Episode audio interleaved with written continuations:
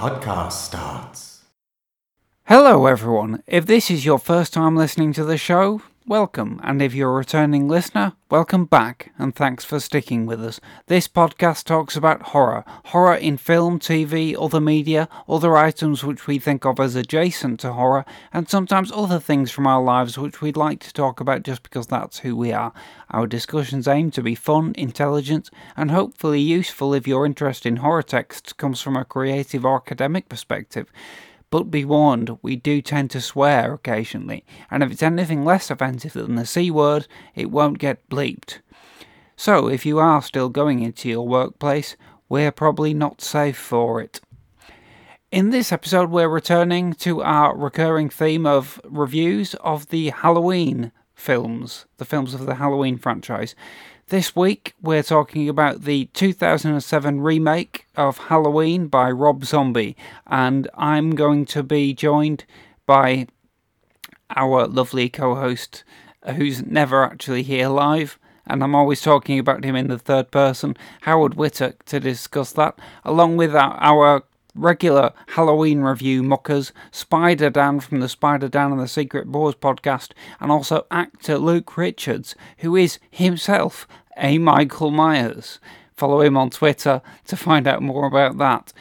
But right now, I am lucky enough to be joined in person by.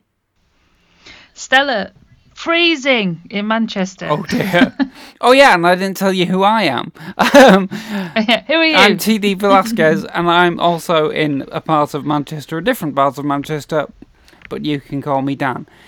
It is snowing here as we record. It's been snowing more or less all day, I think, in Oldham.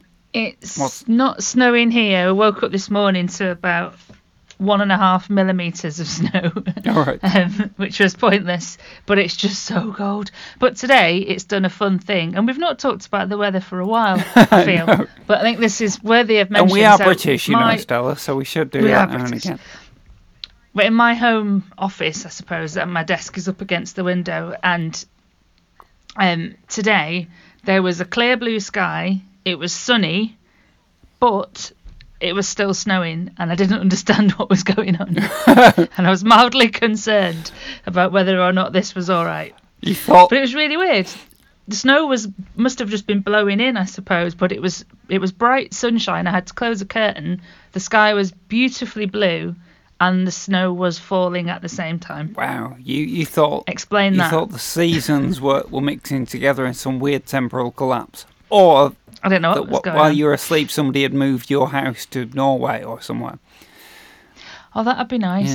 Yeah. so um Yeah. um But yeah, it's it's just we've not got all the big snowbank that's come across from the east. It's just it's just freezing, freezing, freezing, freezing. Oh dear. Um, I've not been outside, I have to say. Um, I've not even brought the milk in from two days ago. I need to do that. Well, it'll be you'll have a milk pop waiting for you. Well, that's the thing. I know that it'll be fine. It's not going to go off, not in these temperatures. That's so- true. Organically refrigerated. yes. So, uh, splendid. Um, so, we tend to talk about a bit of news at the start of the podcast. I don't have so much news this week, except that I was rooting around in my attic uh, last week and came across a book which I didn't even know existed, let alone know that I owned. Um, it Well, is creepy. Shirley Jackson's novel We Always We Have Always Lived in the Castle, which right now I think is my favourite title. Um, and I It's a good one. I haven't read all of it yet, but I did open it. I just thought, you know, Shirley Jackson has a bit of a way with opening paragraphs. I haven't actually Hmm. read any of her other books, but you know, we, we, we all know that the Legend of Hill House. Oh God, I've Yeah. not even got the title right. The Haunting of Hill House, Haunting and him. and the whole nothing can exist sanely under conditions of ex- absolute reality and all that stuff. So I just thought, well, what's the first paragraph of this book going to be like then? So I'd just like to read it to you, oh, go if on. Gather round, if children. you're sitting comfortably, Stella. I am. Yeah, I've got a duvet round. Perfect. So here we go. Chapter one. Please, uh, estate of Shirley Jackson, don't sue me. I'm only going to read one paragraph. All right. It's, it's fair use. My name is Mary Katherine Blackwood. I am 18 years old and I live with my sister Constance. I have often thought that with any luck at all I could have been born a werewolf because the two middle fingers on both my hands are the same length. But I have to ha- but I have had to be content with what I had. I dislike washing myself and dogs and noise. I like my sister Constance and Richard Plantagenet and Amanita phalloides, the death cup mushroom. Everyone else in my family is dead. I just think that's great. like, right, I'm reading more. Whilst checking my fingers. I think I think I'm all right. Yeah, no, I'm fine. Yeah, index fingers all good. Um, yeah. Oh, that sounds nice. I've got a little add-on story that I can put add on to that, which reminded me of many, many years ago, and I won't name names to protect the innocent. Um, we were 18, 19, and uh, a friend of ours took what we, we'd had some uh, magic mushrooms, and he went to the toilet, and he was gone a while. So I thought um, it, another friend went to go and check on him. It's knocked on the door. Are you all right? You coming out? You know, the party's still going on. Are you coming out? And he wouldn't come out because he'd been staring at his hands and he was thought he was turning into a werewolf. and so he pulled out of the toilet, and said, "Mate, you are categorically not turning into a werewolf. You're not that hairy anyway. Come and have a beer. Sit down." Oh, bless him. So if he's listening, you know who you are. Uh, well, yes, and it, so he'll Anyway, now be that celebrating paragraph was lovely. 22 years of not turning into a werewolf. you know that Yeah, he's still not. He's still he's good. on he, he's on the wagon. Excellent. So, but That was a lovely paragraph, though. yeah, it's great, isn't it? So, What on opener? and um, I, I have absolutely no memory of how we acquired this book, but I must have just found it in a shop and then forgot. But anyway, I found it in a box of other books. So, and I'm really You're going to read it now. I certainly am. I certainly am. I think I might. Cool. Yeah, I could do the bit of bedtime reading, so it's not very long. Mm. Um, and it would have been my recommendation for this month, I think, except that it's not really fair to recommend people read a book they might not have any access to, because I, I don't know if it's on Kindle or anything like that. Um, Yeah. but, you know, it, it, it is rather good so far, and the ver- the copy I've got has got, has got a lovely cover as well. Um, So. And it's nice to know that we still read. Yeah, yeah. It's it just it feels nice and, and comforting and traditional to, to just go back to reading stuff reading? off a page. At the moment, I'm reading, as my bedtime reading, I'm reading uh, The Indifferent Stars Above by an author whose name escapes me. That's also a great Um, title. Yeah, but it's a true story about um, people who were on the wagon trains going from um, so the east east of America to the west, making their way to California, and the trials and tribulations of a particular wagon train. And uh, to cut a long story short, they get lost, and um, uh, cannibalism ensues. Yeah, it's pretty brutal, I, I but it's yeah, it's a good read. you included a detail from that in a in, in a thread when we were all messaging each other a while back. I Yeah, can't remember yeah. what the what's the name of the famous incident. Uh, it's the Donner Party. Right. Yeah. Yeah. Right. Oh dear. It's a good one. I keep reading a bit and then putting it down and going, "Ooh, this is it's a bit much because it's all, all true." And, and they end up lost in the mountains and because their clothes are perpetually wet, so their clothes are rotting off them, and Oh. they have to eat their shoes because they're made out of leather. And yeah, it's pretty pretty dark, and the majority of them don't make it. But it's an incredible story, and yeah, it's Wow. it's all all true. Right. Oh, fantastic. Yeah. I have to say that one of the most chilling um, things I remember reading when I was a teenager was not at all ho- a horror story or anything, but it was the first few chapters of Jack London's White Fang when it's all just about two two guys trying to get through the wilderness. Um, you know, the two guys. I think they're carting a a sled with a corpse on it. One of the, one of their party has died, and they're trying to get him home to be buried. And it's freezing and snowing, and they're being tracked by wolves.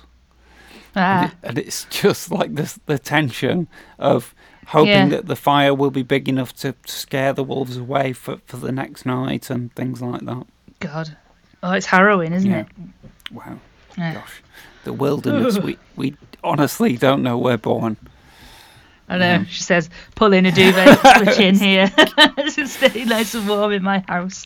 Oh dear. so um, in a second, we'll we'll um, we'll go to the main event of this episode, which is uh, the Halloween 2007 review. Um, just out of interest, Stella, you know you're you're the champion of remakes. Have you seen that?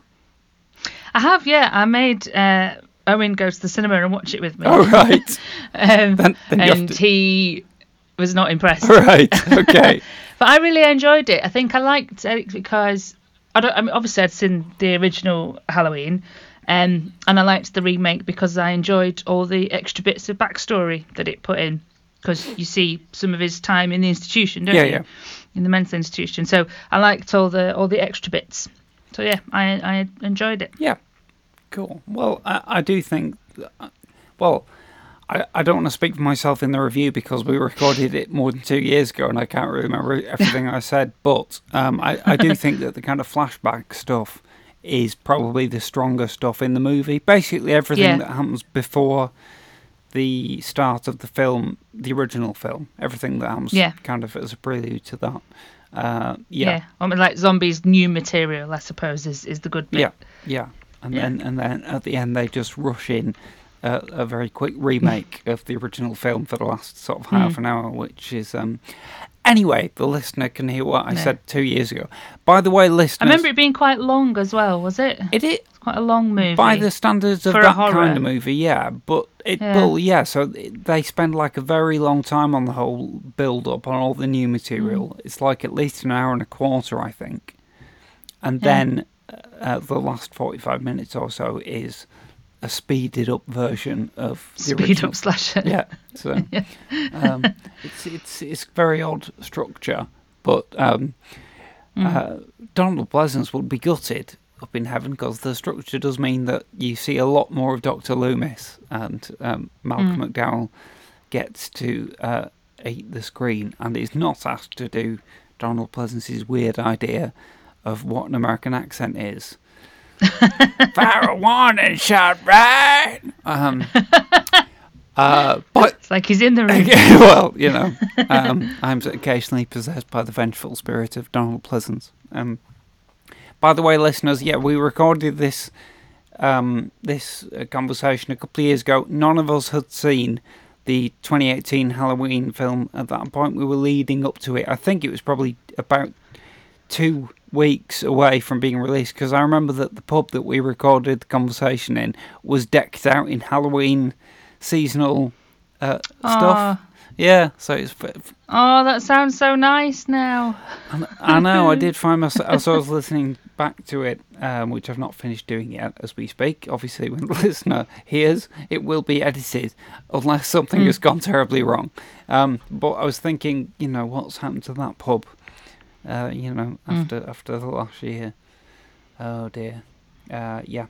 Following the big Halloween segment, there'll be a shorter segment again with Hall- Howard, uh, recorded on the phone more recently, a couple of weeks ago, where we talk about a random movie, which I can't reveal now because we didn't know it until it came out of the Bag of Death. Bag of death, yeah. But but Stella and I can comment on that after you've heard it, listeners. So, uh, without further ado, um, let's move over to Halloween 2007. Thank you very much, Stella. I'll, See you in a I'll bit. see you at the end. Bye. Tonight's brutal murders was described by police as Manson-like in its viciousness. Three people brutally murdered and a 10-year-old boy being held in custody.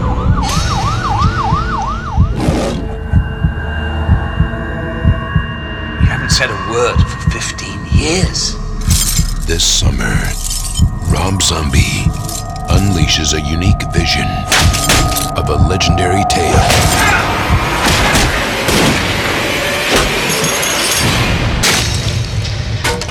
Listen, be careful tonight. A lot of nutcases come out on Halloween.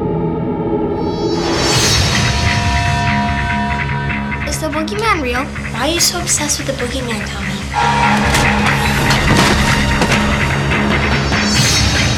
Halloween night, the boogeyman attacks kids who don't believe. Oh no, Tommy! Boogeyman's gonna get me! I'm gonna cut that mask right off your face. He's come back for his baby sister. To do what?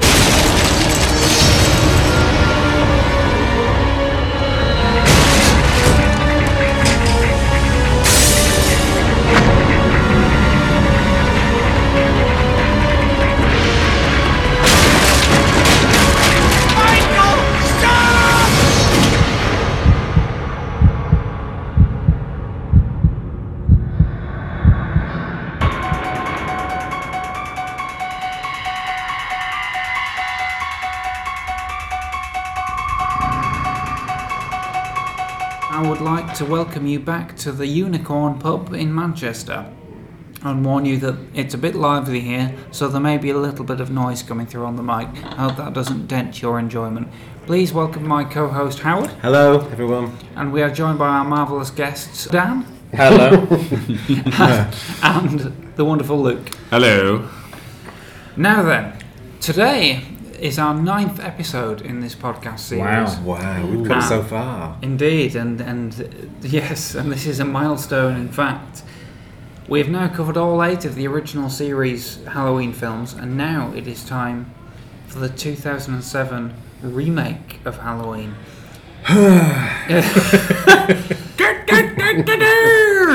Before, before we start discussing the film, however, I'd just like us to hear these interview clips. The first is with Rob Zombie, and the second with John Carpenter.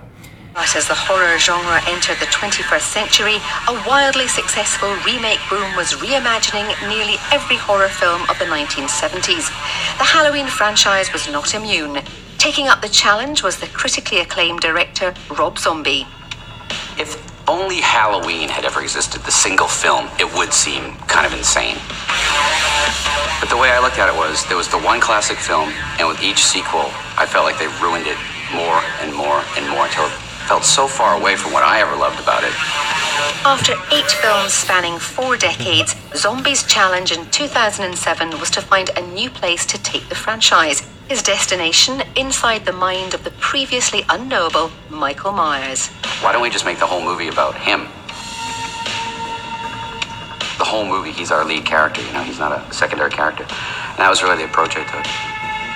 Zombie's interpretation of the Michael Myers legend received a cool response from critics. As a movie on its own, it might have worked. Uh, when you're calling it Halloween, when you have a character named Michael Myers who's wearing that mask, it's a missed opportunity. Zombie himself encountered a somewhat chilly reaction from Carpenter. You know, I called him up, and the conversation pretty much went exactly like this. I was like, hey, John, it's Rob. Hey, just want to tell you I'm doing a remake of Halloween.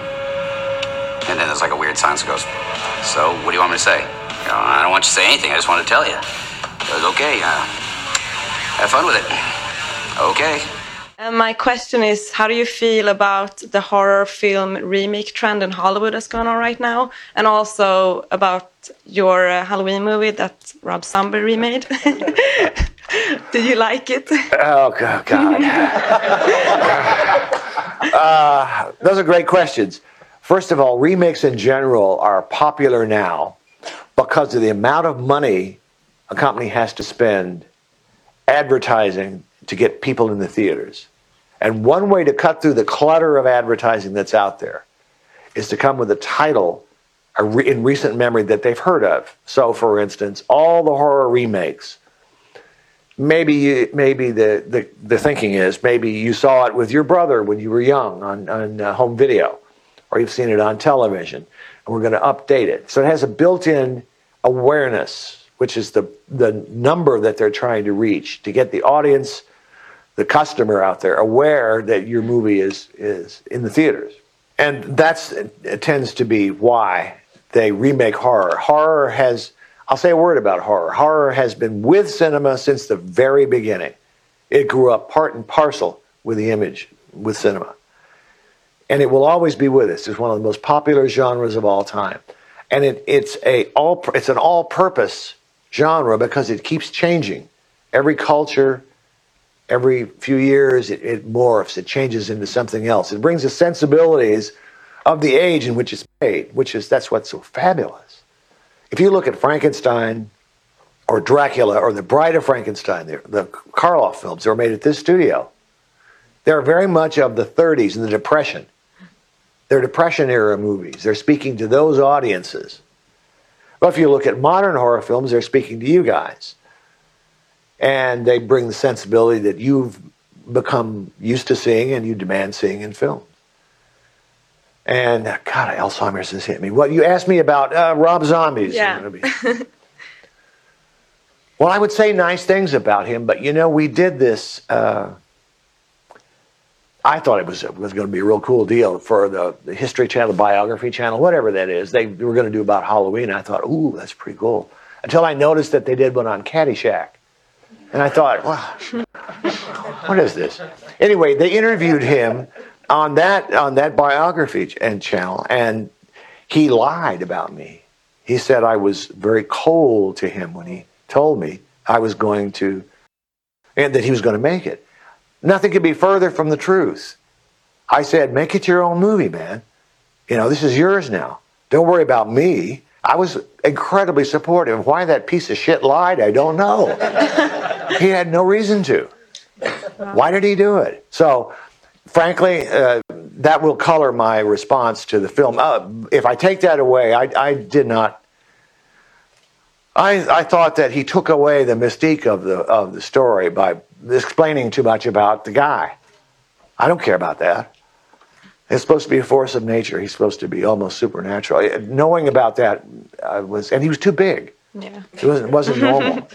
So that was uh, Rob Zombie talking first, and then uh, John Carpenter. Wasn't that interesting? Yeah, very, yes. con- very back and forth. I know whose side I was on. well, no spoilers. We'll, we'll, we'll discover that as we go along. So, we've explored the entire run of the original Halloween series as produced by Moustapha Akkad. Um, in the mid 2000s, the, there came a boom of uh, horror movie remakes, remakes of classic 70s movies. I think before Halloween, there were. I think the first one, which probably sparked this off, was the, the Texas Chainsaw Massacre. It was Texas Chainsaw Massacre. That was the that was the first like big box office re- horror remake, two thousand three.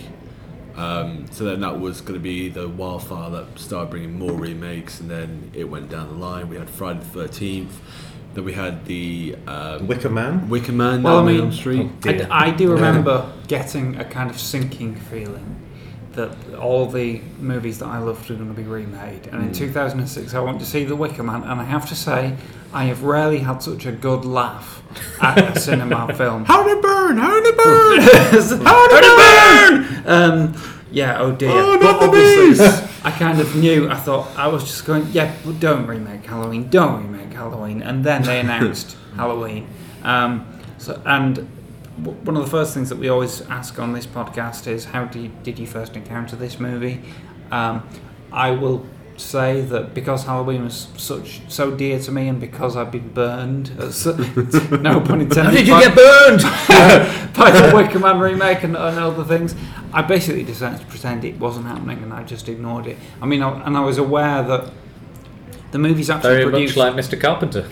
Well, yes, uh, yeah, um, yeah, and I think as we said last episode, Moustapha Akkad, who, who bankrolled all, all the previous movies in the franchise, had, had now died, but his son Malek did produce the remake, and I remember being aware of that and finding it quite sad that in a way it was. It was still within the same family, but they were actually going to trample over their own legacy, regardless of whether what the film was like. I just thought I just don't want to know, so I- so I I ignored it. Um, a couple of years later, I did go to see Halloween 2, not having seen the remake of Halloween, because um, because I found the idea of remaking Halloween 2, the original Halloween 2, which was um, a flawed movie. I thought that could be interesting, but I didn't want to see someone rewriting Halloween, so I so I avoided it. Um, it's it's a it's a divisive movie. This uh, I have watched it for this podcast. Uh, I would like to add I have seen it now, um, and obviously we're, we're, we're going to all talk about it. We'll all have various feelings of it. But so what I would like to do is is for us each to talk about how we we encountered it and how we found it. And I think maybe because I know that it's very controversial. It's very very much compared to the original, unfavourably in general. Um, let's try and talk about it as a film in its own right before we talk about it in comparison with the original. Um, and I think maybe a good person to start this discussion is uh, Luke. Um, Luke, you, um, I think you told us that you saw you saw the remake of Halloween before you saw the original. Yeah, I did. and, and, Um, and you quite liked it. So um, Yeah, so this was the remake came out in 2007, and I was in secondary school, and this was during my emo period.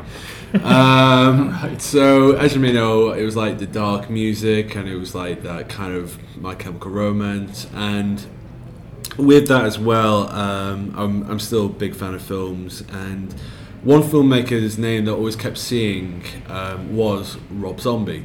Okay. And when you look at Rob Zombie, Rob Zombie, um, obviously he's a singer, he's a vocalist. Um, he was the lead singer of White Zombie, a band called White Zombie before Yeah. he became Rob Zombie, solo work, and I do like his music.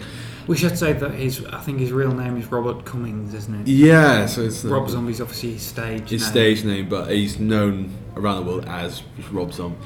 And as you may know, Phil makes me know him because he did um, House of a Thousand Corpses, um, which I wasn't particularly fond of. Um, but the first film I saw of his was The Devil's Rejects. Yes, I saw that was also the first one I saw, I- and we we should just probably fill in the background. I think he came to directing movies off the back of doing music videos for his band. Is that Yeah, right? he did a lot of videos for his band, um, and he's also his solo work. And because through that knowledge, he he did House of the Thousand Corpses first, which came out in two thousand three, and it was a throwback to that seventies grindhouse horror where you know it's it's taking innocent people in this weird, obscure B horror style film. You know, quite trashy, but it's got a flair to it. And you know, House of Thousand Corpses, it was critically panned, but it gained a very strong cult following with the characters. It's quite popular in a way, and Mm. I mean I haven't seen it, but I'm aware that it was made in about 2001, I think, but not released for a couple of years because Mm.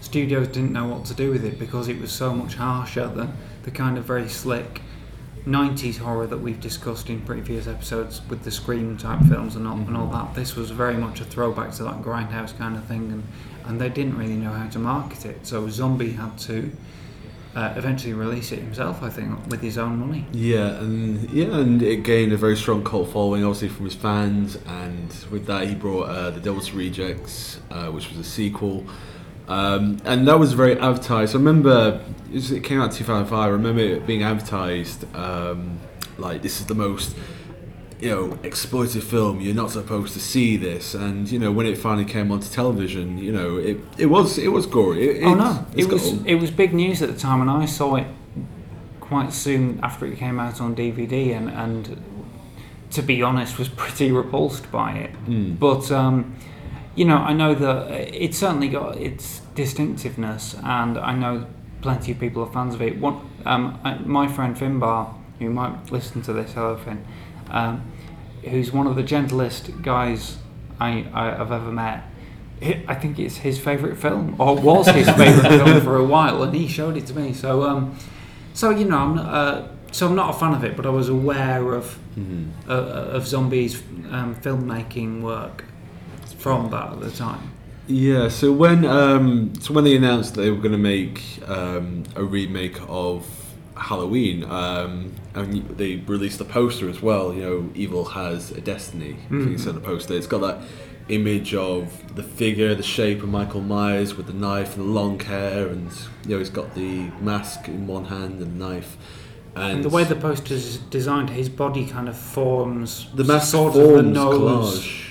Of the pumpkin head, I think, doesn't it? You know, it's like it's yeah, so it's like a behind. collage of the mask with all the victims. And Oh right, I've not, I'd not noticed it in that much detail. Yeah, so if you look closely, the mask is on there, and it's got the house, and it's got the origin, and and it was that poster that that caught me because it was a striking poster, and you know, is, yeah. it, it got it got you tangled in, and then there was a trailer, and it had all the beats that I I was I was I would say at the beginning I was aware of Carpenter's original film, but I hadn't seen it um, or known about its massive appeal. I just knew that it was an iconic horror film, but I hadn't seen it.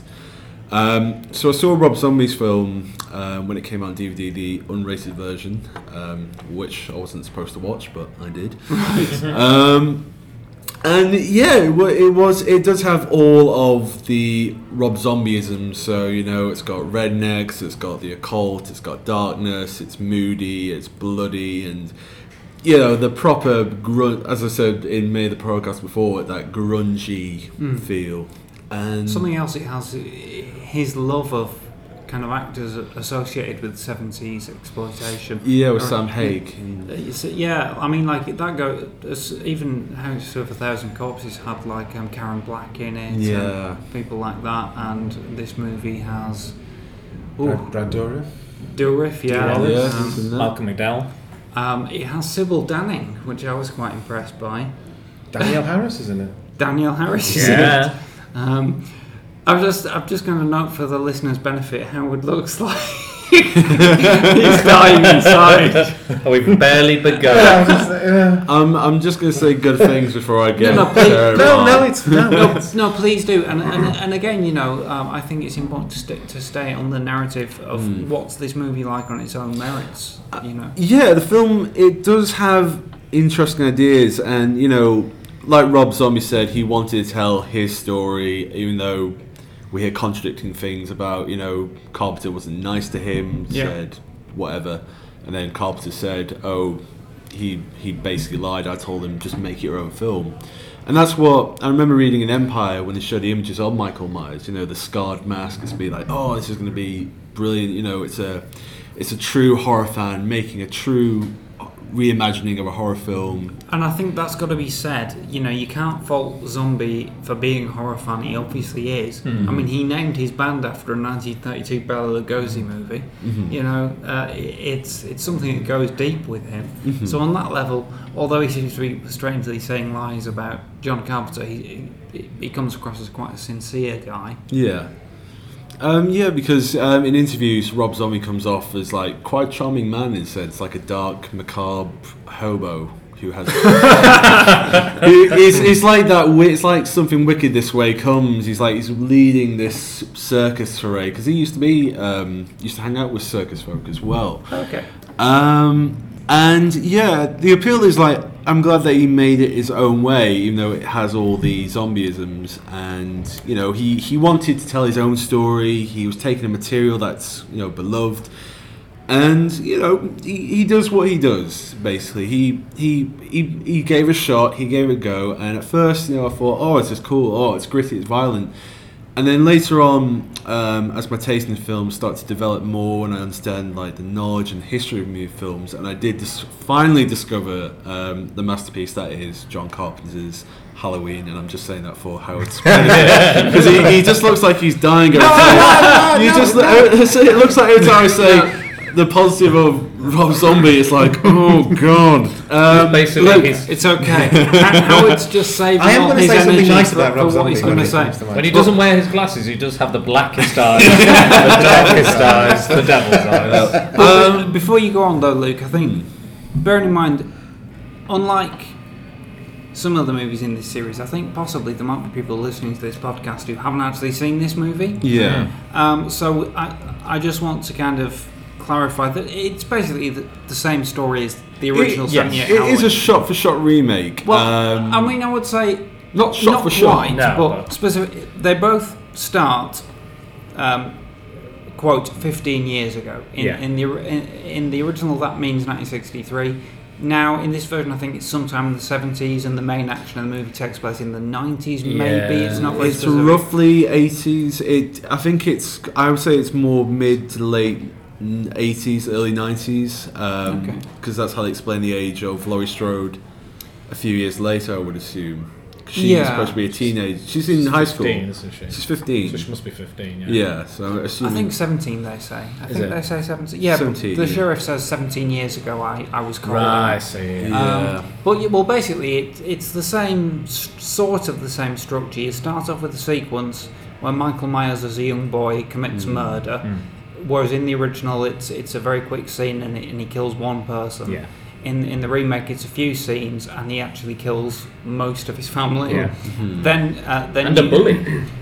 Sorry, And a bully. School- and a he kills bully. school bully, yeah. Um, and then in, in whereas in the original you cut straight from there pretty much to 15 years later and he's Yeah. been incarcerated all that time. In the remake you get a few sequences during his incarceration. You incarceration. get yeah, you roughly get roughly an hour of backstory of Yeah. who Michael Myers was and his background, and You see Dr. Loomis kind of trying to relate to him. Yeah. like he, he comes in like rockstar Loomis as well because not only is it Malcolm McDowell Hmm. who I thought was was the only casting you could have to do a remake, and he does bring his own flair and he does bring that connection between Michael and Dr. Loomis. Like Hmm. in one scene where the to go is like you know I've you know I've been talking to you for the last fifteen years. I consider you my friend. Yeah. and then he exploits him with his book sales. Um, Yes. I actually like. I, I I think this is a lot more of a, a sensitive Loomis. I really I really like the depiction, and he actually is an actual decent psychologist or Yeah. psychiatrist. Well- uh, you know, to well, in, in what I would agree, what one should be and how they should treat their patient, how they should act. I mean, he doesn't just. Well, let's get into it later Yeah, on. but- But, um, so yeah, so you you got those sequences, but then when when, when it finally does skip to the quote 15 years later point and Michael escapes, you actually see him escape, Mhm. um, and then he goes to Haddonfield in the early 90s, whenever it is, and you basically get the original film with the three girls being stalked by him and Loomis kind of trying to chase him, but it's all telescoped down a bit, but not much. No. This is No. this is like a, quite a long film that includes like 45 minutes of prologue and Yeah. then the whole original movie almost. Yeah. It's about two hours long. The Yeah, the I think cover it's in total. Yeah. in total, yeah. Um, so that's so that's what we've got Yeah. essentially. Yeah. So, um, sorry, I interrupted you there, Luke. No, I just okay. thought it was kind of important to kind of outline because although both movies could be summed up by that simple one-line hmm. description, the mad killer escapes from the asylum, whatever, I hmm. think it is important to kind of outline the different tacks that the remake Yeah. takes and Yeah. the ways in which it is very different but also hmm. very much the same. It's Yeah. a, quite a strange mix, really. It, well, the thing I find that I do love about Rob Zombie's filmmaking is he he is very he's very artistic. He's very creative. If you see his later works after Halloween one, two, like um, Salem's Lot and um, Lords, first- Lords of Salem. Lords of Salem, yeah, sorry, and um, So first- and Salem's Lot as well, I see. and um, Somebody else remade that, don't worry. It's and probably um, Garris. and 31 he does have a certain flair he does have a certain style and you know it's interesting ideas but with zombie it i think like I think, it's style over substance and you know he does go a bit too far or and as a as we do, do go further into this film character development is very very questionable. It's either the very the this character or this character so they're either a redneck or a sex addict Mm. or or this like very grayish area in the middle. There's not a lot of nuance, and like you said a minute ago, you know, Dr. Loomis is, for instance, quite a compassionate character, Mm. but he also is an exploiter who writes books about his friend. Yes. these And- are the and- eyes of evil And the movie doesn't really resolve those two things, it just lets them run in tandem. Um, Luke, is there anything else you'd like to tell us about your kind of general impression of it or things that you appreciate about it? Um, I just, um, I think I say what I can. I can appreciate um, what Zombie was trying to do and what he, what he did bring, and the ideas that he did present. And I do love the, um, the relationship between Michael and Loomis. Like we do get a backstory. We, you know, we see the connection. You know, why is Loomis so interested in Michael? And you know, you and the poet says, you know, I consider you my friend.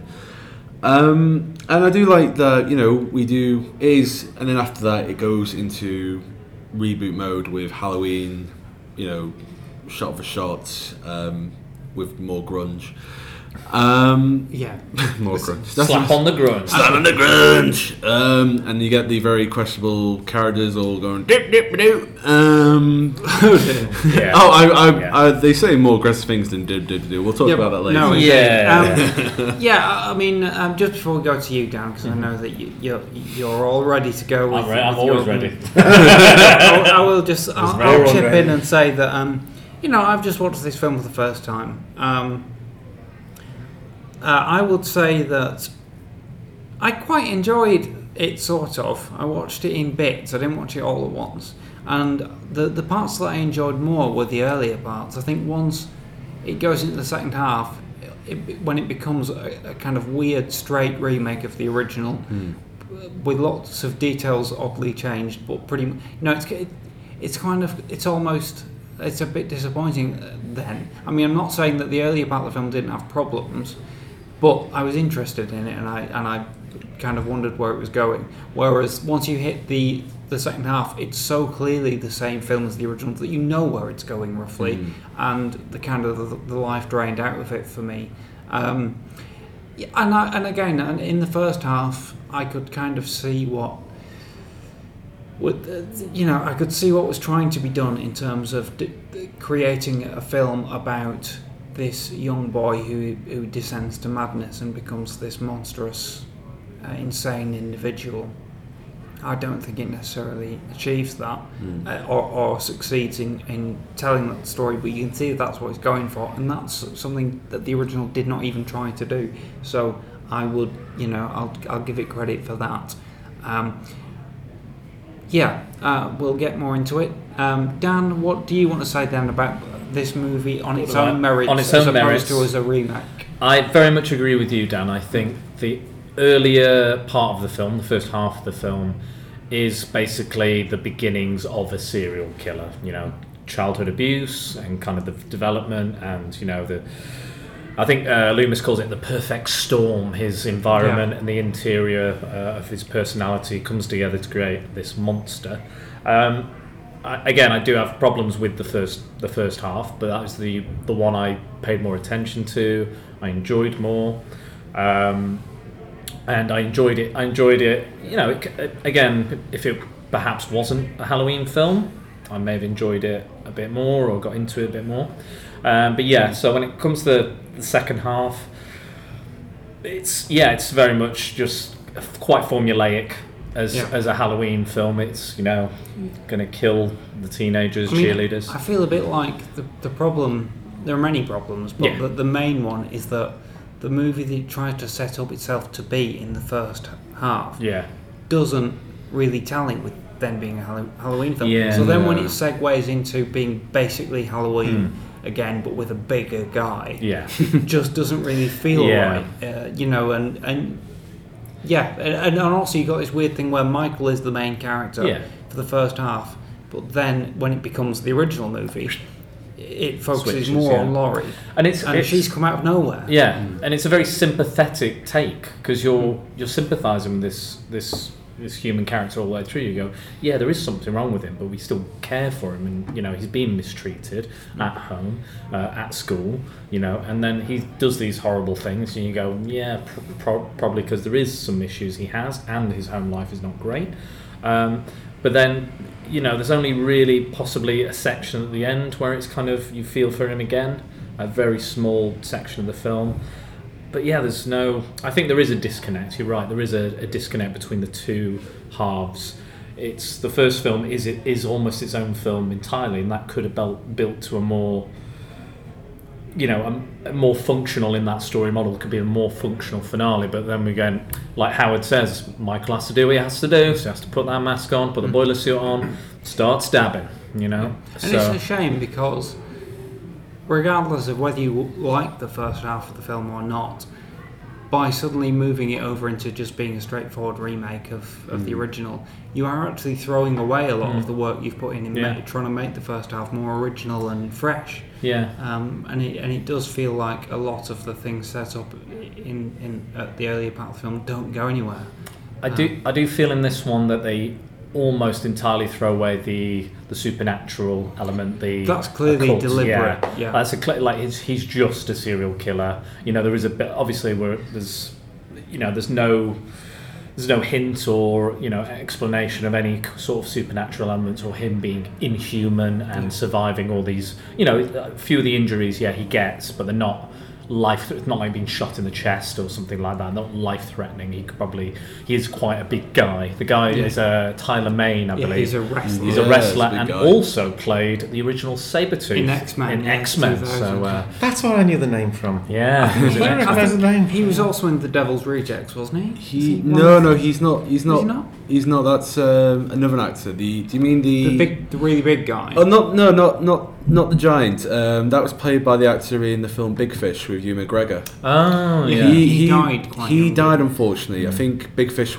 I think either the the Devil's Rejects was his last film I think it was. I it was his last film because it's him. gone you know an end in, in memory of Yeah. the actor um, But no, I, I just read somewhere that Tyler Mane was in The Devil's Hmm. Rejects as well. I can't recall Tyler in Devil's Rejects. I don't know if he Haven't- was the haven't boun- seen it. I don't know if he's the bounty hunter with Danny Trejo or he's somewhere along in that. Because I mean, that, that's I think A lot of this cast were in that film. William Forsythe was Sheri in it. Sheri Moon, Sheri was in it. Moon, um, Sheri Danny Moon's Trejo is in Mm. both. You know, um, yeah. Uh, I don't know. Um, sorry, where were we going? Uh, sorry, uh, we're talking about yeah. So he's there's no kind of supernatural element, and again, I think that is because we built Michael up as a very human character from the beginning of the film. That we Mm. don't want to be like, oh, he's you know he can exist. He's not human. He's undead. He's a ghost. Whatever, whatever people think that Michael is from these original previous films. You know, all the things he can survive. Um, you know, this is very clearly Michael's film. It's about Michael. It's, Yeah. his progress into madness and, and how how he develops. Um, I quite like the some nice little Easter eggs and things uh, to the other films, but uh, one of my favourite aspects was the mask, the idea of the mask and what that represents, because we never really had any any explanation for the mask, any real reason for the mask. Um, so I quite liked that Well, sort of explanation. I mean, my, my um, position, and I'll come to you in a moment, Howard, because I know you're dying No, to no, say I'm something. with Um, great interest. But I, I just find, um, yeah, I mean, I kind of agree that all of the things that you're mentioning are Mm. sort of positive elements, but I think there's something about the way they're done that they don't quite work. Like, Yeah. like Mm. Loomis is, is more compassionate in Mm. this, and, sp- and you you spend more time with his Yeah. relationship with Myers, but at the same time, he still very quickly says. In his like little diary bits where he's filming Michael Yeah, and yeah. voiceover Mm. over the footage, he's kind of saying, um, "This boy's eyes are blank. There's nothing inside." I, I, Yeah. You know, he actually does come to the same conclusions Mm. that Donald Pleasence's version of Loomis did, but you can't quite see the link because it's like he was talking to him. He was a normal kid.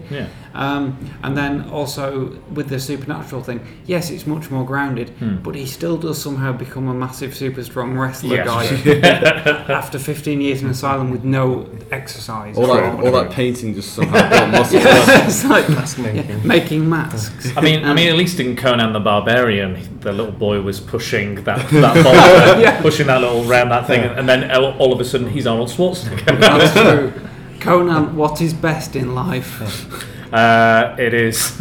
It's the uh, to crush your enemies, see them driven before you, to hear the lamentation of, Of the, the women, Of yes. the women. and it's- look at the women. Yes, um, I'm, I'm sure Rob Zombie would agree as well, um, judging by what he does in Yes. his film. Oh dear. Um, Blood so, boobs. Yeah, so uh, for those reasons, I, yeah, I I think it's worth kind of praising Yeah. these elements, but also kind of acknowledging that Yes. they're problematic. Again, again, not that is the most. That is the be- the best stuff I will say about this film. uh, pretty much.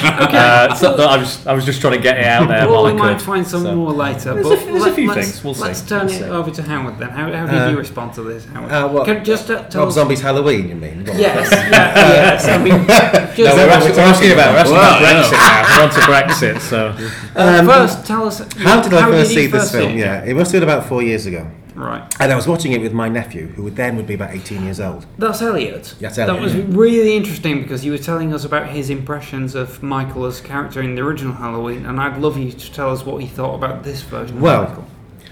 Uh, we were watching it. Yes, he's a massive fan of Halloween, a massive fan of Michael Myers. We had to watch. One of the reasons I bought, I bought on, on DVD the sequels is because he wanted to see them as much as I, I did. And, And we were watching it, and it had been on for about 20 minutes, half an hour. And I said, This isn't very good, is it? And he said, No, it isn't. You can turn it off if you want, and we'll do something else. Wow. So Right. he, at 18 years old, presumably the target audience for this film, Mm. he didn't like it either. Right, He thought okay. it was boring. He thought it was on.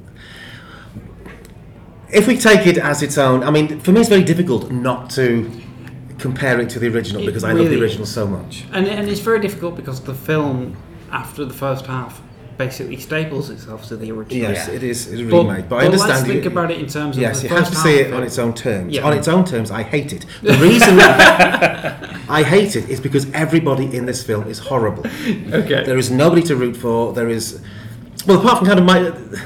This is the, the weird thing. Michael Myers is kind of the most sympathetic character in the sense he's living with this really awful family of. Well, trailer trash is, is white trash, white, White trash, trash, yeah. hillbillies. There's that scene in the, at the kitchen at the beginning where they're just all yelling at each other and screaming and shouting and effing and blinding. And Yeah, William sort of- Forsythe William plays Forsythe kind kind of of suggests he fancies his own daughter. Well, Yeah. stepdaughter, whatever. Yeah, Uh, and All everybody's horrible horrible to beings. Michael. And I thought, well, this is this is too much. There's too much unpleasantness. There's too much viciousness. There's too much nastiness. And, and, I, I and would as it went argue on- that the his mother does comes across as okay, and and Sheri Yeah. Moon Zombie gets who's obviously Rob Zombie's wife Mhm. plays Michael's mother, and she gets a lot of flack for not being a very good actress, which I think is arguable.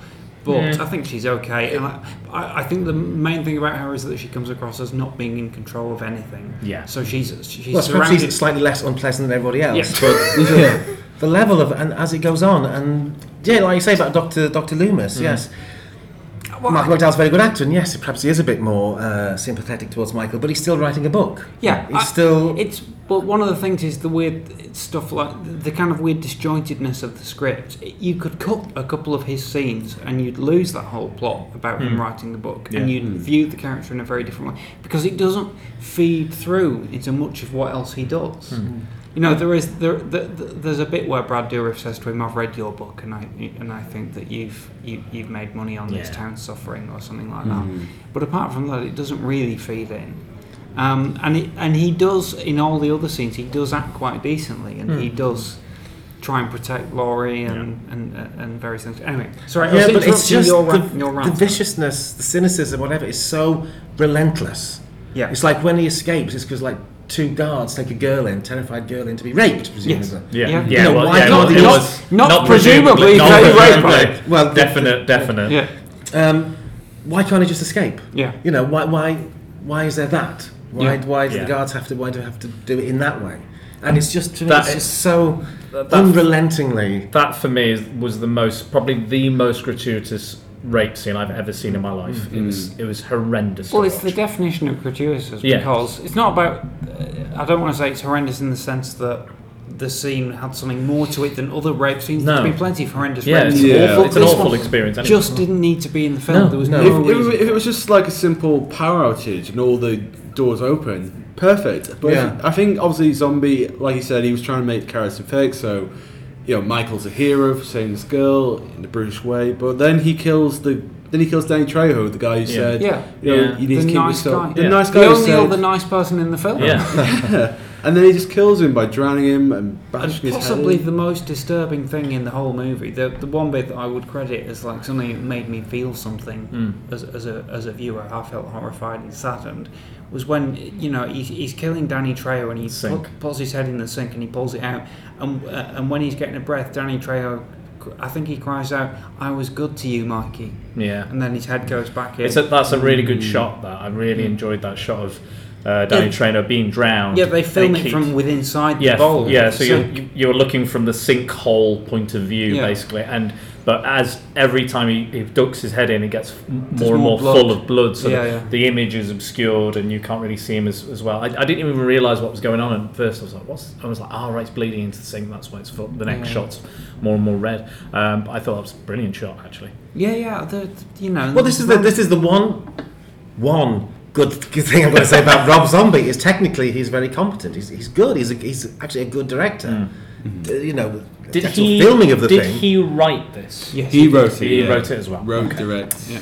It's just that his vision, his worldview, is to me so odious. Yeah. Yeah. That, that, that everybody's nasty and vicious, and well, not everybody, but most people are. Well, and this is the way the world let's is. say the character, the characters that he's interested in. Yeah. You know, I mean, he later in the film he does. He, he writes about the Strode family. Yeah. who come across as a as a as like a kind of Redneck cliche. Well, no, they're not really. Well, they're not. No, the Not- Strodes. they're not, the Strodes. You're thinking the Myers. Oh yeah, Yeah, the Myers. So the Myers family are Lau- like, uh, redneck. Oh yeah, Laurie's family. yeah. Laurie's family are kind of they come across as more kind of middle class seeming, Yeah. relatively genteel. They're still not very well written as characters, but they're not.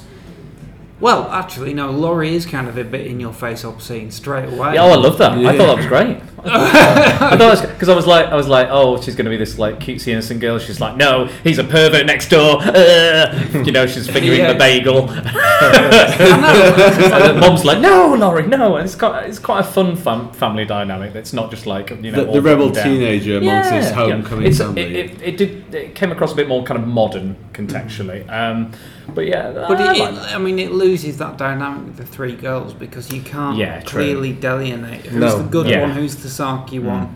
You know, But then, but then the characters, the characters are a bit more complex. You know, The- you ca- yeah, she might be the studious one and Hmm. the you know Virginia one, but she's still not. She's not. You know, She's- she's still she's like, I don't know what sex is. You know, it's not No. like you know. I mean, yeah, and I mean, cards on the table. I Hmm. thought Scout Taylor Compton was okay. I think she's pretty cute. I think she's an engaging presence. Um, and even though she kind of the first scene she's in, she's she's been kind of quite obscene.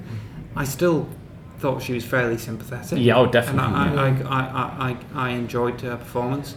I didn't think her character was very kind of well defined. No. But then later in the film, when she finds her friends have been attacked and Yeah. things, her, her distress is it comes across as very real. Yeah, it's And- very Yeah. palpable. yeah, um, but I, I think we need to mention we, we've mentioned this phrase that's really contentious to me uh, of like um, uh, trailer trash. Or I can't remember how you phrased it. Hmm. I said trailer trash. You say trailer trash, and that's a phrase that people use with Rob Zombie's characters a lot.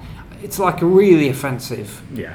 phrase because what it basically means is working class people. Yes. yeah. No, Uh, no. Well, no, I, I think that's what No, it does mean. I, it- what it means is working It- class it- people. that's in not a what I certain mean when part I of- say it. No, I Yeah. know that's what. I, I know. I'm not saying that you're being offensive. No, I, um, for once. But I, I just want to kind of. Um, These are these are descriptors that other people have used. Yeah. We're just re, we're reusing them It's in like- terms of the film. in terms of movies and cultural commentary, when people say trailer trash, they kind of mean a low income, low income families in certain parts of America, sense, yeah. uh, uncultured, uncouth, Yeah. da da da. Um, I mean, and all, and all these characters in this movie have those qualities or lack of qualities, and they are uncouth. They're they're they're they're, they're horrible. They hmm. don't display a lot of empathy and hmm. all that. The reason that trailer trash as a phrase is, is kind of offensive is that I think it basically does come down to meaning working class and Yeah. implying that working class people all have those traits, hmm. which they obviously don't.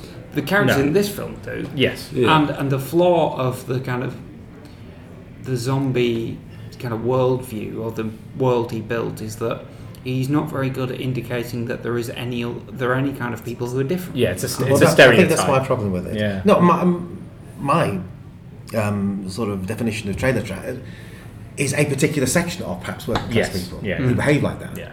And I think I think it's actually not.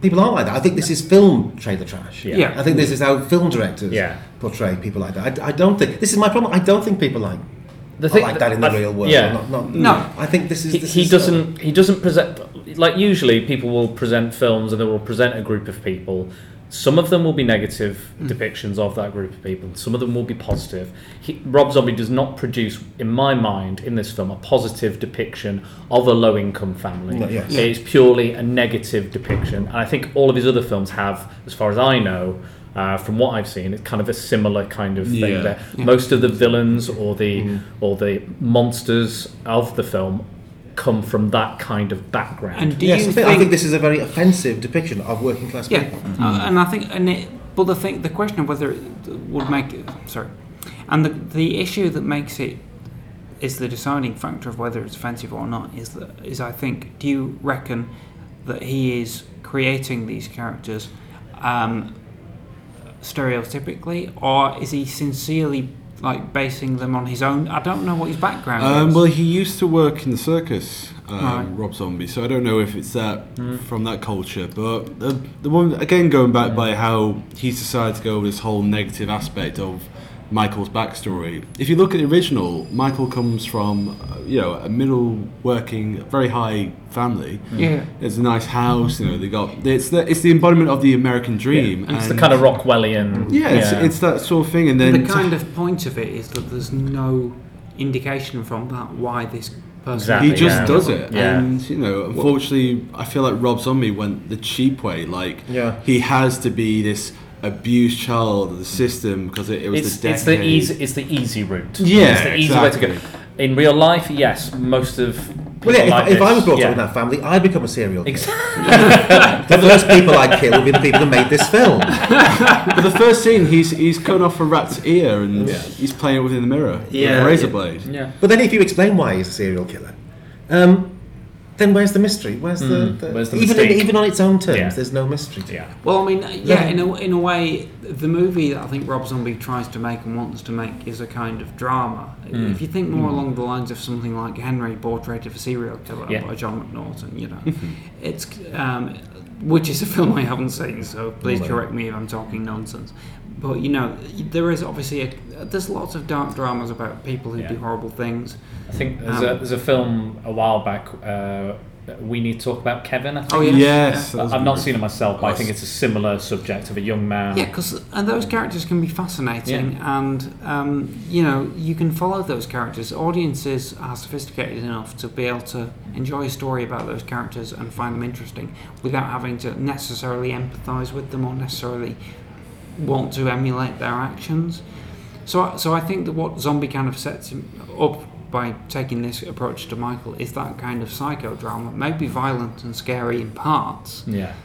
but you know that's what it what it needs to be and i think we're now getting to the point where it's inevitable to compare it to the original Hmm.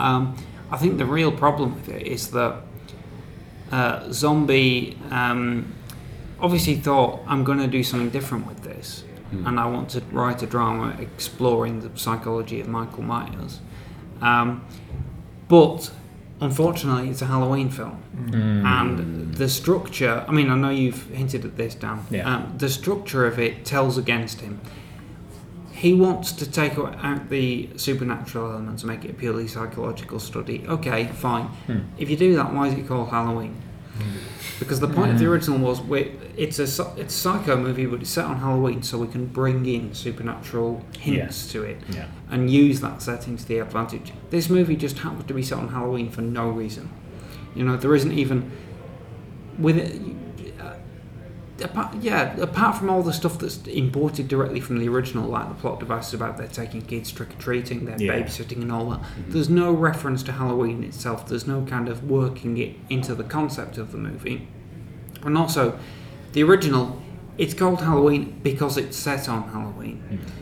Uh, and it, uh, it's technically it's two different Halloween nights. It's Halloween night sixty three, and then for for like three minutes, Yeah. and then it's Halloween night seventy eight. But mostly it's Halloween night seventy eight. That's when it's set on. The movie starts at the morning of Halloween and continues through the day. The structure is really clear. You know exactly where you are in, in temporality and all that. Yeah. This movie called Halloween is for about a third of its running time not set on Halloween. It's Yeah. set at some random time. I think at one point during Michael's incarceration, it's Christmas time. Yeah, I believe so, yeah. Yeah. You know, so so in a way, the movie needed not to be Halloween in order for the what For Zombie wanted to do for it to totally work. It reminds me when they remade RoboCop. I thought the ro- remake of RoboCop was okay. It is not comparable to the original. It's a totally different film, and therefore it should not be called RoboCop. The big giveaway is the fact that in the movie nobody calls him RoboCop. That's not in the script. he is not called They even RoboCop. say in the film, um, let's give him a paint job because he's painted as the, re- the original design of RoboCop, and then next thing you know, he comes out as Slip Slick RoboCop. Yeah, they- Because they black check- is the new black. You know, Edgy. you know, so So the only reason the movie, the, mo- a movie about a character not called RoboCop is called RoboCop, and the only reason for that is because of brand recognition, and they thought it would make more money. And it's the same with Halloween. This is not Halloween, or at least the movie that Zombie wanted to make is not Halloween. But it was only ever going to get made if it was Halloween. Mm-hmm. So Yeah. it's like our friend Gareth was on the podcast a while ago talking about Halloween 3, and we all discussed what should it have been called because there's this argument about the reason it failed or, or, Mm. or didn't do so well is because it came out called Halloween 3. Everybody ex- went expecting the third Michael Myers film, and they mm. didn't get it. Mm. But Gareth said, but the problem is that you have to call it Halloween 3 because if you don't, it doesn't get made. Mm. And, and, and I think the same things happened here. And it, so Zombie was on hiding to nothing by trying to change it in tho- those ways. If he wanted to do his own thing, he, sh- he should have started from the premise of it ha- still has to be set on Halloween night. Mm. It probably does have to be supernatural in some way, Mm. but everything else I can change. Yeah. You know, it, maybe it doesn't have to be about babysitters, you know, and so on. Who says the ki- the killer has to be Michael Myers? Maybe Yeah. it could be a brand new character, Well, yeah. similar mask, mm. same mask. Yeah. Who says it has to be? I mean, you can have all the other trappings. Because I mean, the structure really undermines what he's trying to do. Because like, it actually took me a minute, not a minute, but like half the film, to realise that the first few scenes of the movie, which is Michael Myers um, kills his pet rat, comes down for breakfast with his family, mm. goes to school, gets bullied, kills the bully, Yeah. Mm-hmm. Comes home, goes trick or treating, kills his stepfather, kills his sister, kills, I think, his sister's boyfriend. Yeah. All of that happens within the space of a few hours. It's one day, because it says right at the start of the Yeah. movie, October 31st, Mm. and then. So it's all one day. If this it should have been set over the course of a few months. If it's supposed to It be does- like it does feel like gradually- progression, Yeah. progression. Because Yeah. like he, co- Loomis comes in, says, you know, we think your boy is, you know, mentally unstable. I've got these photos. We've got a dead cat in your bed. Yeah. Dead cat in his bed. There it is. That is literally on the same day as Yeah. his first murders. And then, and then she's like, "Oh, you better live up tonight because um, tomorrow things are going to change." Yeah, uh, um, and yeah, they did. you, you expect to look to the camera and be like nudge, nudge, wink, wink. But you know, and the thing thing is, they try to um, push in Halloween two as well, elements of Halloween Yeah, two with um, the Laurie Strode and Michael Myers connection. And Those- again, I think that's kind of shrewd because if you're going to rewrite Halloween, Hmm. knowing that Michael Myers is Laurie's brother, you'd put that in the first movie. You wouldn't Definitely, wait you would set that. You would set that up earlier. But Yeah. it doesn't do it very well though. Yeah, she's just she's just got a newborn baby, and you know, obviously the baby. Well, I've no knowledge. What? I'll be honest. What was Brad Dourif's police officer character thinking? What was Brad Dourif Oh, I found this baby covered in blood. I don't want her living with the stigma of somebody committing suicide and having a serial killer brother. I'll just drop it off at hospital. Well, it oh, turns out, don't worry, my friend adopted it. All good. Yeah. great, great. Perfect. It's like, what, a, what a responsible police person you are. Did he think that that wasn't that she wasn't going to be put up for adoption anyway? She's had her entire. Well, no, I suppose her mother was still alive. Yeah, I forget that. What's that bit? Um, Uh, yeah, th- Sheri Moon's character was not killed, so the mother was still No, she alive. shot No, she herself. shoots She shoots herself. No, she shoots herself later in the film.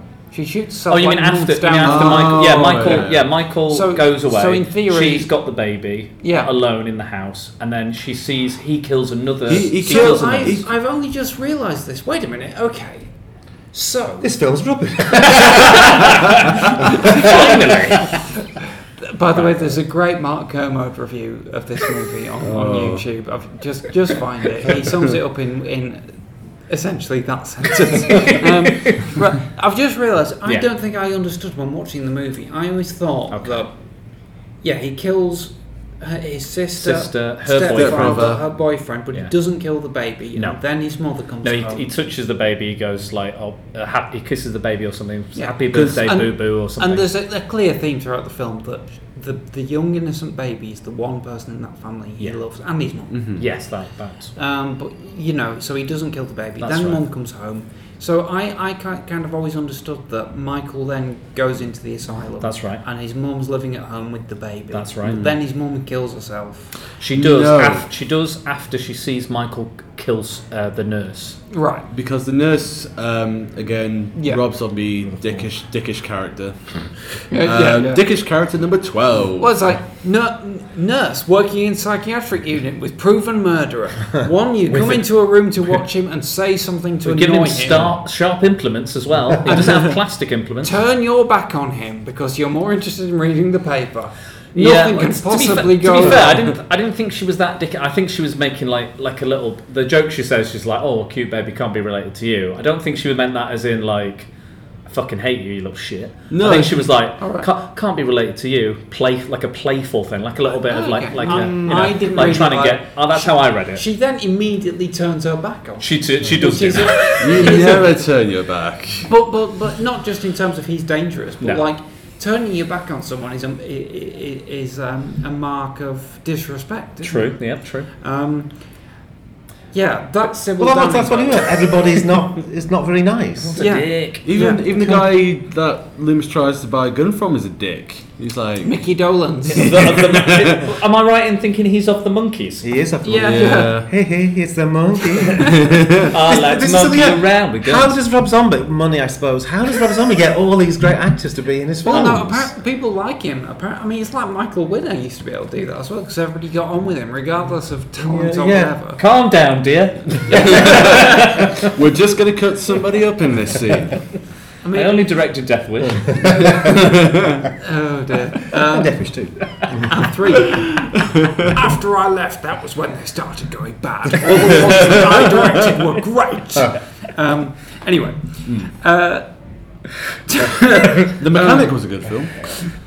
Uh, what's that one? Is that the Bronson? That- yeah, Charles Bronson. Yeah. 'cause he Is directed- it called The Mechanic? Oh, right. Yeah, it's- I I quite, knew- like, I quite like Chato's Land with Charles Bronson. I've never seen that Jack one. Palance. No, no. But the Sentinel. Ah, ah, I think I watched. I think I watched Mr. Majestyk, which is That's he's a, Bronson, isn't Yeah, it? he's a he's a like a melon farmer, and then people people come people come that and a do- euphemism? No, no, How no. dare you? No, That- that's not Michael Winner.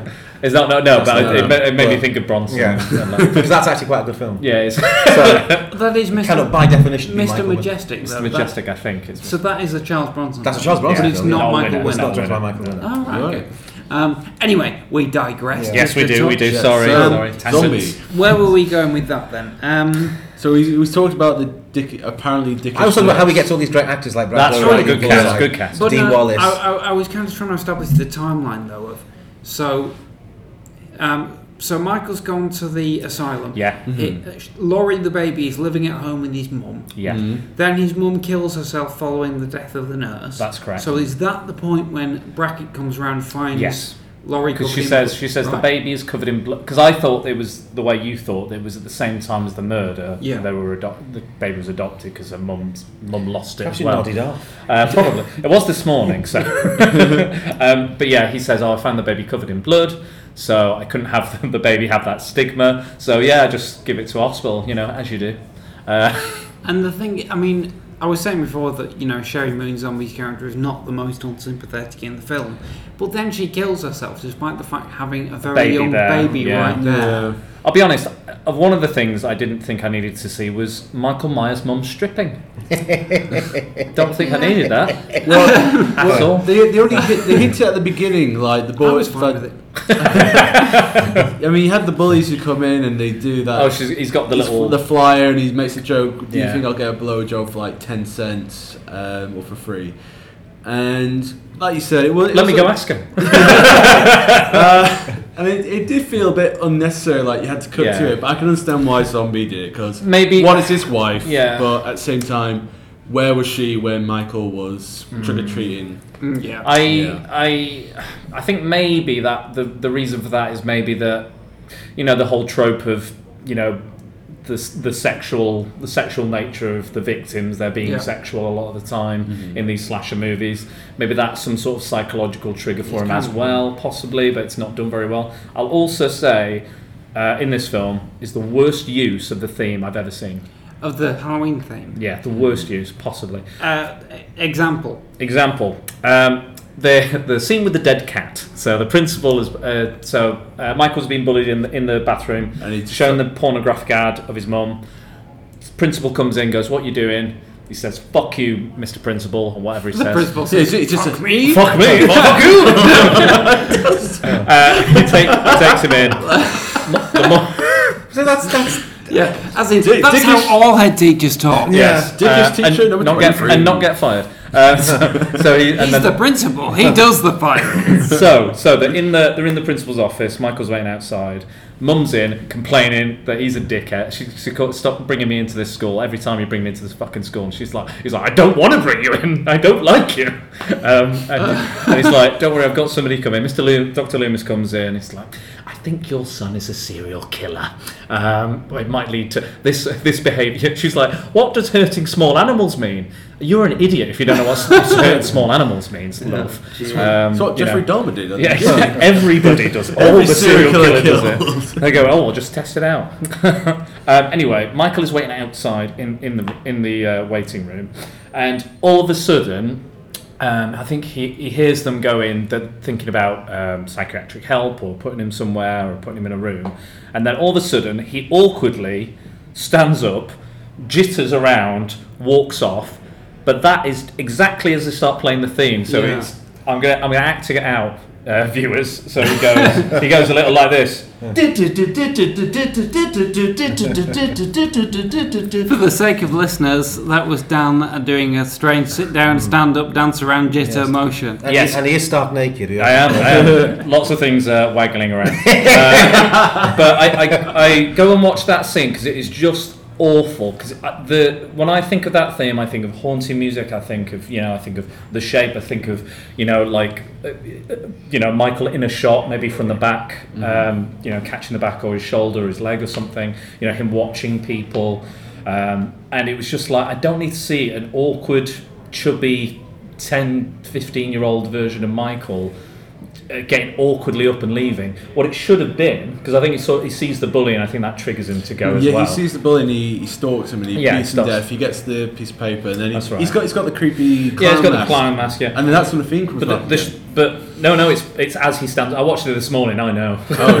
I watched it this. morning. It's fresh in my mind. Oh. So he awkwardly gets up, and that's when this theme starts playing. What it should have been was that he was outside watching the bully leave. Hmm. Then we hear the. That's what it should have been. That's when it should have been because that is reminiscent of the film. It's Hmm. reminiscent of everything. It's just it was so awkward and weird, and it just took me right out of the film. I was just like, this is when you use the theme when when he just awkwardly because it's like the worst bit about he obviously I was like just stand up and leave, and he went. you know the, the child act poor child actor he is he just was like okay I'll just stand up and leave but it was honestly the worst use of it and there's been some bad uses Yeah. of the theme in these films but for me it was just dreadful It was strange watching it to hear the Halloween theme for me because it seemed, it seemed like a disconnect Yeah, for me between what was actually going on, the, the frenzied kind of way Rob Zombie directs, and all that, Yeah. and the very kind of calm. I will tell you um, what I think. I, I slightly disagree with you, Dan, although I appreciate Mm. your passionate hatred of that. For me, the movie picked up slightly when the theme came in, and I thought the use of the music was okay throughout. I won't put Mm. it stronger than that, but there's something about that theme which suggests development, things moving Yeah, forward. okay. And therefore, when you've got a shot of a young lad just wandering along, but you've got that music on it, you feel like, but this is leading somewhere. There's what's going on inside his mind, and that's why the the, the original movie gets away with all those Hmm. scenes that, that you know you've used the word boring. Hmm. Not much happens, but I think that music ticking away in the Yeah. background lets you know that The actually there, things yeah. things are going on. What- l- later in the have done- movie, sorry, I'll just just No, finish on, this you finish, yeah, no, no. Um, later in the movie, when it becomes more of a conventional remake, Yeah.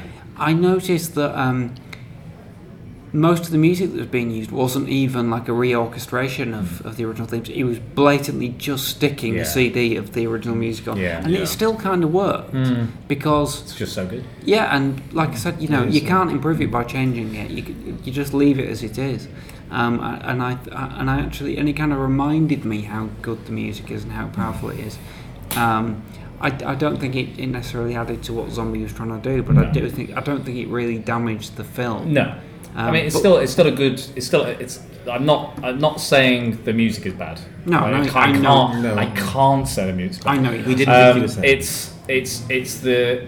I, what I would have done is I would have cut, cut to a shot of Michael in the waiting room, just sat there, you know, maybe kind of off in his own world or kind of staring into middle distance. Cut back to the office, them discussing Michael. Cut back, Michael's gone Mm. Uh, cut back to the office, cut to a shot of the bully walking outside, you know, him snatching that kid's hat and slapping him about, whatever he does. Then a cut to Michael from behind watching the bully.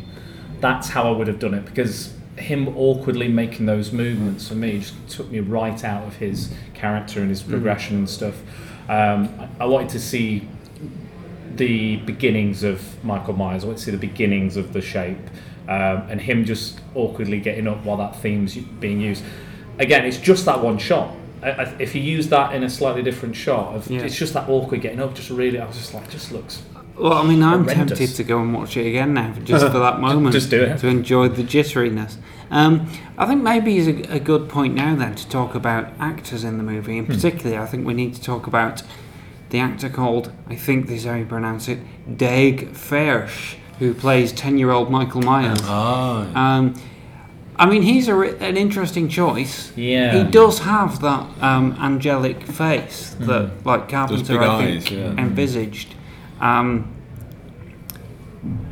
but yeah, I mean, uh, and in a way, there's there's not much that he can do apart from play the script. Yeah. Um, how do we feel that the script kind of sets up Michael as a character in the in the start? What, what, Just- in the part of the film where he is young Michael Yeah, yeah, before he becomes. I think Tyler it just again it betrays him in the Rob Zombish ways. He's a child of abuse, like we've all said, he's a child of abuse. He comes from a family who you know, mother's a stripper, dad's abusive, sister is.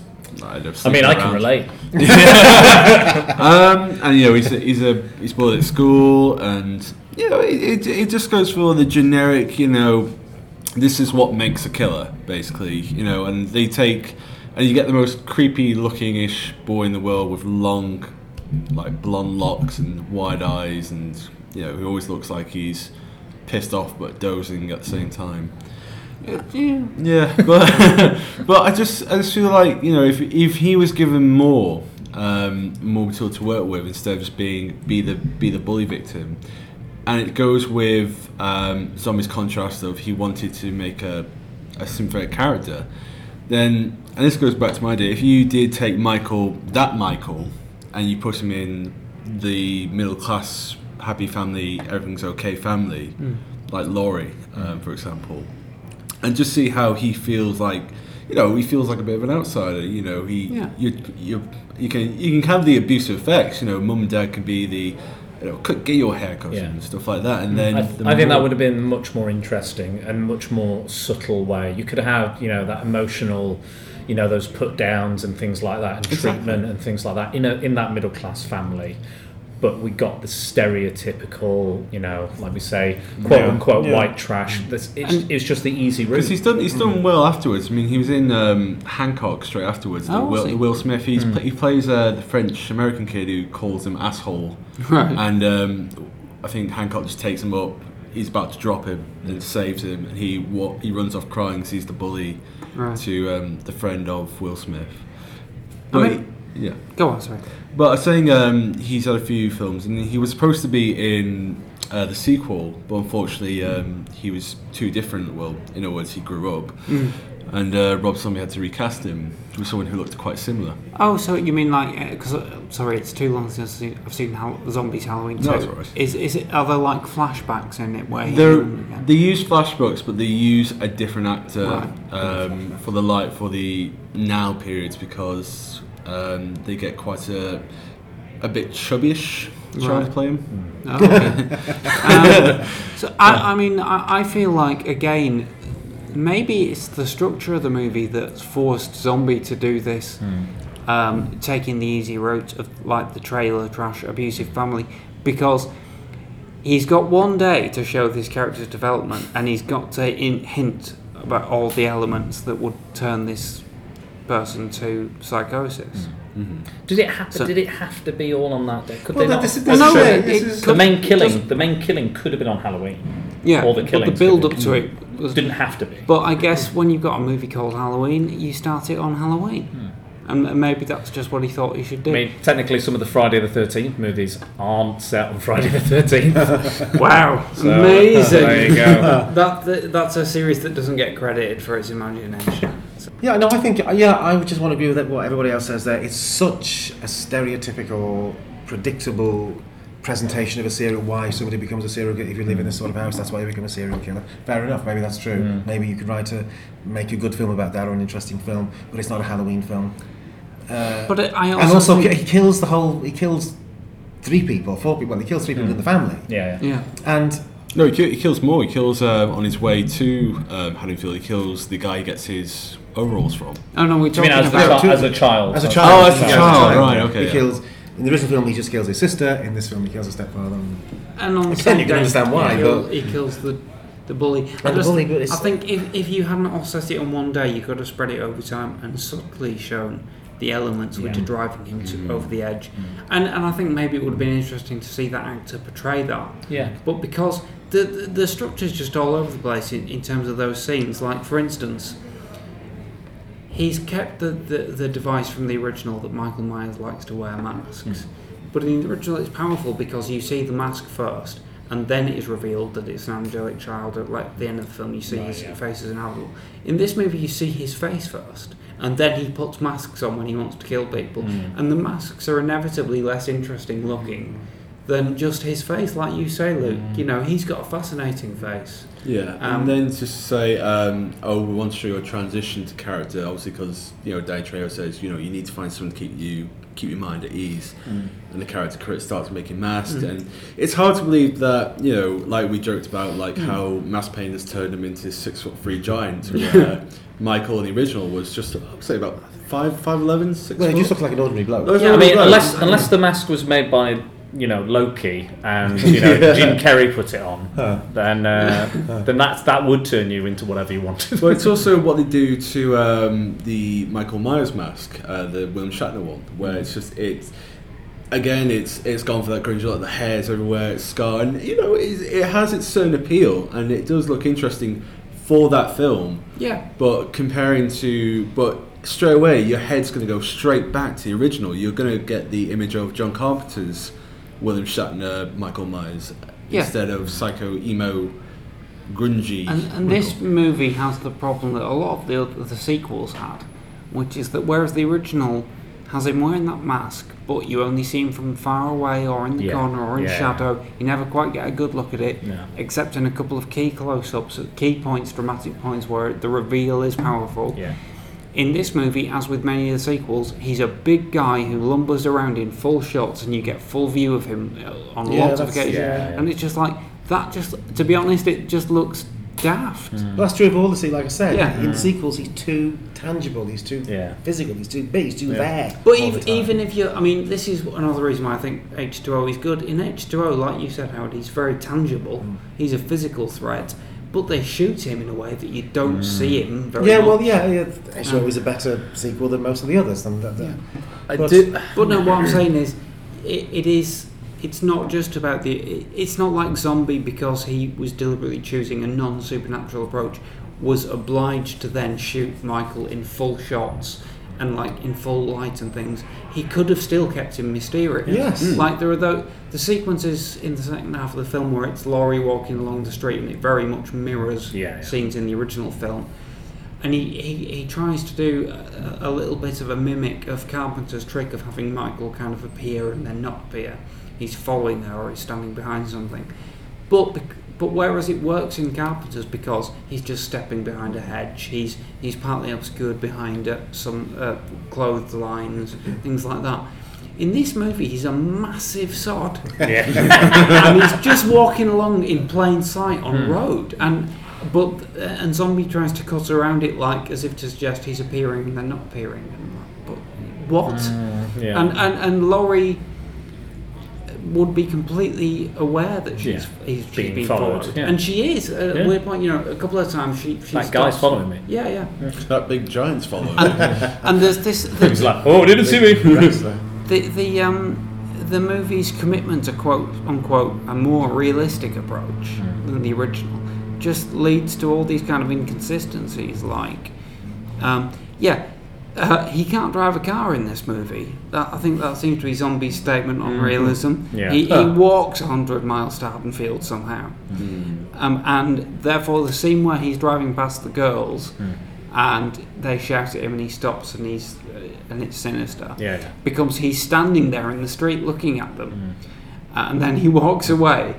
A, it's less effective, Mm. but okay, so it might be more realistic in that sense. But if you're going to be realistic like that, you've also got to be realistic about how does he grow from being Daeg Faerch into Yeah, being this massive wrestler with you know and so I kind of feel like everything zombie does sort of tells against itself. Yeah, even with two steps forward, one step back. Yeah. Even with the theme, you know, he tries to make it different because if you listen to the new the Halloween theme that he does, it's got a metallic beat behind it. Oh, right. so kind of like uh, someone hitting pipes with a pipe. Oh yeah. Yeah. and then, but again, like you said, it, it throws you back to the original because Mm. you remember that theme from Halloween, and you know, like Dan Mm. said, two steps forward, one step back. Yeah, Well, uh, one and- step forward, two steps back. Yeah. you, you kind of mentioned, Right, but right. it, uh, to be honest, I think it alternates. Um, and Dan, you kind of mentioned the, the kind of setting up of the mask. I know that one of Zo- Hmm. Zombie's aims for this movie was to make a more kind of meaningful origin story for the mask because Yeah. he wasn't happy that in the original movie he just breaks into a random shop and steals a random. Yeah, His, um, his quote was like, "What if they didn't have any cool, scary masks Yeah. in? What if he just wear? and well." Uh, Well, yeah, but they did. Well, Yeah. I mean, yeah. you can say about Don't need to question No, no. that. I, Oh, I'll I- take I- the shamrock. I, yeah. I, I, I think that's missing the point. But regardless of his reasoning, do you think that the, the use of the setting up of the mask in this movie? I, I think the the way the in regards to trying to keep the realism, I think it is a more. I think they go well into the psychological aspects of it. They they talk about psychology. They talk about psychology of serial killers. They talk about you know absence of light and things like that. Mm. And you know. Um, and again, it's not it's not the classic Loomis that we all we all love the classic Loomis. Don't get me wrong. Sure. We you know we're all no no it's Michael you know all that and we're very fond of that. But it was nice to see a more accurate depiction of a psychologist, a more you know more compassionate depiction. Yet not entirely compassionate because you know. See, he exploits him, makes the book, and tries to sell it because it makes him out that he is supernatural within the book. Um, Even the sequel, is a massive dickhead. Oh, is he? no, Is the he? sequel is far worse. Oh, is he? Remember. Well, there we go then. So it's it's you know that he goes down that road, so we're getting the hints uh, of that. But I, I, enjoyed I enjoyed that aspect that they, they attempted to kind of to make to make it again. It takes away from the original, the supernatural. It does take away. It's not as good. Don't get me wrong, but I did I liked that we that Loomis wasn't just like he's evil, he's evil, he can't be fixed, he can't do that. Again, love that, but mm. also I, I when when they do do remakes and stuff, I like right. Show me something new. Yeah. Try try it from a different angle. Approach it differently. You know, the, there's been a million Spider-Man reboots, but I like every one because there's elements of it that Sure. that I like that are different, or I go, well, I like that in this film, and I don't like that in that film. However, I like that in that film, I don't like that in that film. I also think you know origins are interesting. Yeah. And there isn't just one way into a lot of mythic stories. That's why there've been a million different tellings of Robin Hood, exactly. uh, and I find loads of them. Yeah, King Arthur, you you name all those kind of Yeah. big myths and stuff. But yeah, I, I appreciate it. I appreciate the attempt, and again, but again, it is a it is a flawed film. But I, I liked that we got a more. I mean, there's still. I mean, there's, there's still the psychological. The the asylum is still the worst fucking place in the world with the people that work there, the Yeah. the rapists. Um, you know, just. Just the, and the way those guys were depicted was horribly Out stereotypical as well, that, and it's just and it's just oh so oh, just that, that, that was horrible. That just to watch that was horrible. That scene. You talk about it's more realistic. I don't think that's realistic. No. Just because people are swearing and shouting and yelling No, at each other. not- No, no, not, not, not that. No, No, I'm talking about generally, I'm talking about from generally. Yeah, I'm talking about, like, the yeah. That's not can- that depiction no. of those characters is not realistic. That's No, why no. I'm. That's why I'm saying those Oh, no. those hillbilly rapist characters. rapists wouldn't be like that. They wouldn't. People No, wouldn't. they there's wouldn't no. be allowed. There's no psychological. There's no psychological reasoning behind that. Like when a serial killer is depicted, if they're like, "Eh," you know, licking blood off knife, that's that's not real. That's Yeah. not how they would do that. And, and no, no, I, Howard, I don't No, no, but I think this the kind of film, is the kind of film is real. trying to be. That's what I think. Yeah. he's trying to be. Say this is more realistic. This Yeah. is this is, but it's not. To me, this is Yeah. just cinema Yeah. realism, Mhm. and this is this is why he becomes a serial killer. But well, you don't become a serial killer like that. You don't kill three No. people in such horrible before how many people. That many people in one day in Well- such gruesome ways. Just again, um, I think it's this. I mean, uh, this is like. I really sound like I'm defending this. I'm not really. Me neither. But I just think it's like the structure undermines it. He could have told a story set over a long period where a character descended to this level. Yeah, But well, if- instead he if- tried to do it in one day, and then he decides, oh, one killing's not enough. It has to be several for some reason. Yeah. And um, and then later on, you do have more scenes with Loomis where he's um, he's talking to him, trying to relate to him. Uh, but I still think the kind of the behaviour of Michael, the way it changes over time, still doesn't make any sense. Yeah. He just stops talking. Yeah. There's, there's, um, and Loomis doesn't seem to know why. And there's also that scene where Michael is talking to his mom and acts like he can't remember killing anyone. So is it like? Yeah. So it's funny that. So Split that suggests it's, like schizophrenia. Yeah.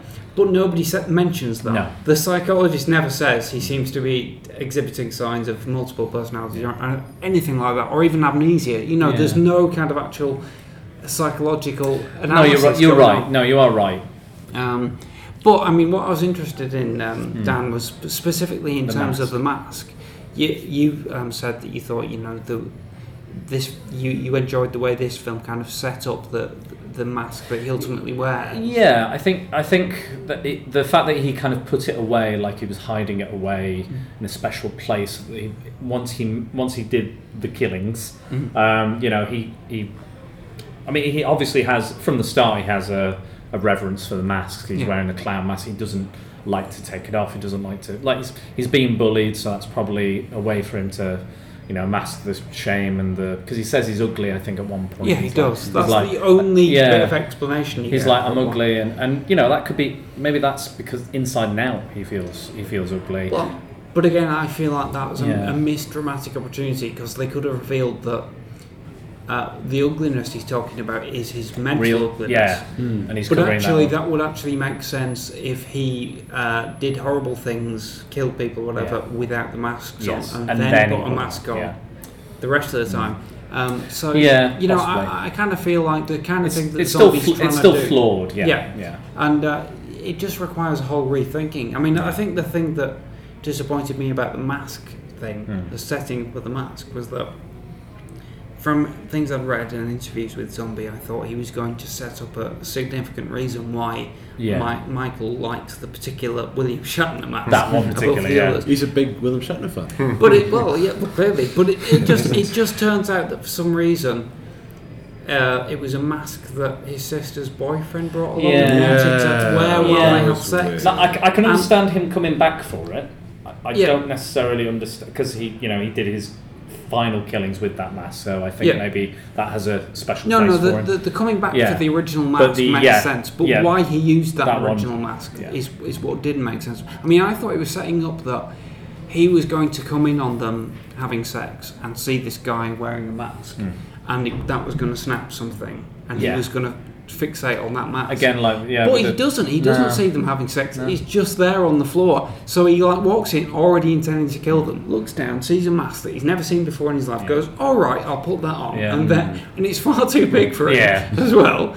And it's like, Well, there's that. There's that bit again. I think going back to that little sexy poster of his mom that the bullies gave him. Like, Yeah. he goes to kind of. He starts kind of very gingerly touching his sister's leg. I think. Yeah, that's something I he thought starts about. touching, And I thought, yeah. what's- what's that What's that supposed to say about? about? Yeah. I think if the- um, if he wanted to make the story of the mask stronger, what if the bully had the mask? Mm. So it's like he had the clown mask, kills the bully, and he sees it as a evolution Like of a himself. trophy. Yeah. as a trophy, and then This that is my trophy- new- this is my new this face. Is, this is my Yeah. new face, Yeah. and then that can develop into the whole mask. I mean, it could, they could have made it like a kind of a kind of a Batman thing where it's like Bruce Wayne is the disguise and Batman is the true face. Maybe they could have done Yeah. something like that. But Yeah. again, Yeah. missed missed opportunity. But for me, it's just making too much of something that's not that important. Hmm. In Halloween, I, No, he no. takes a mask so people.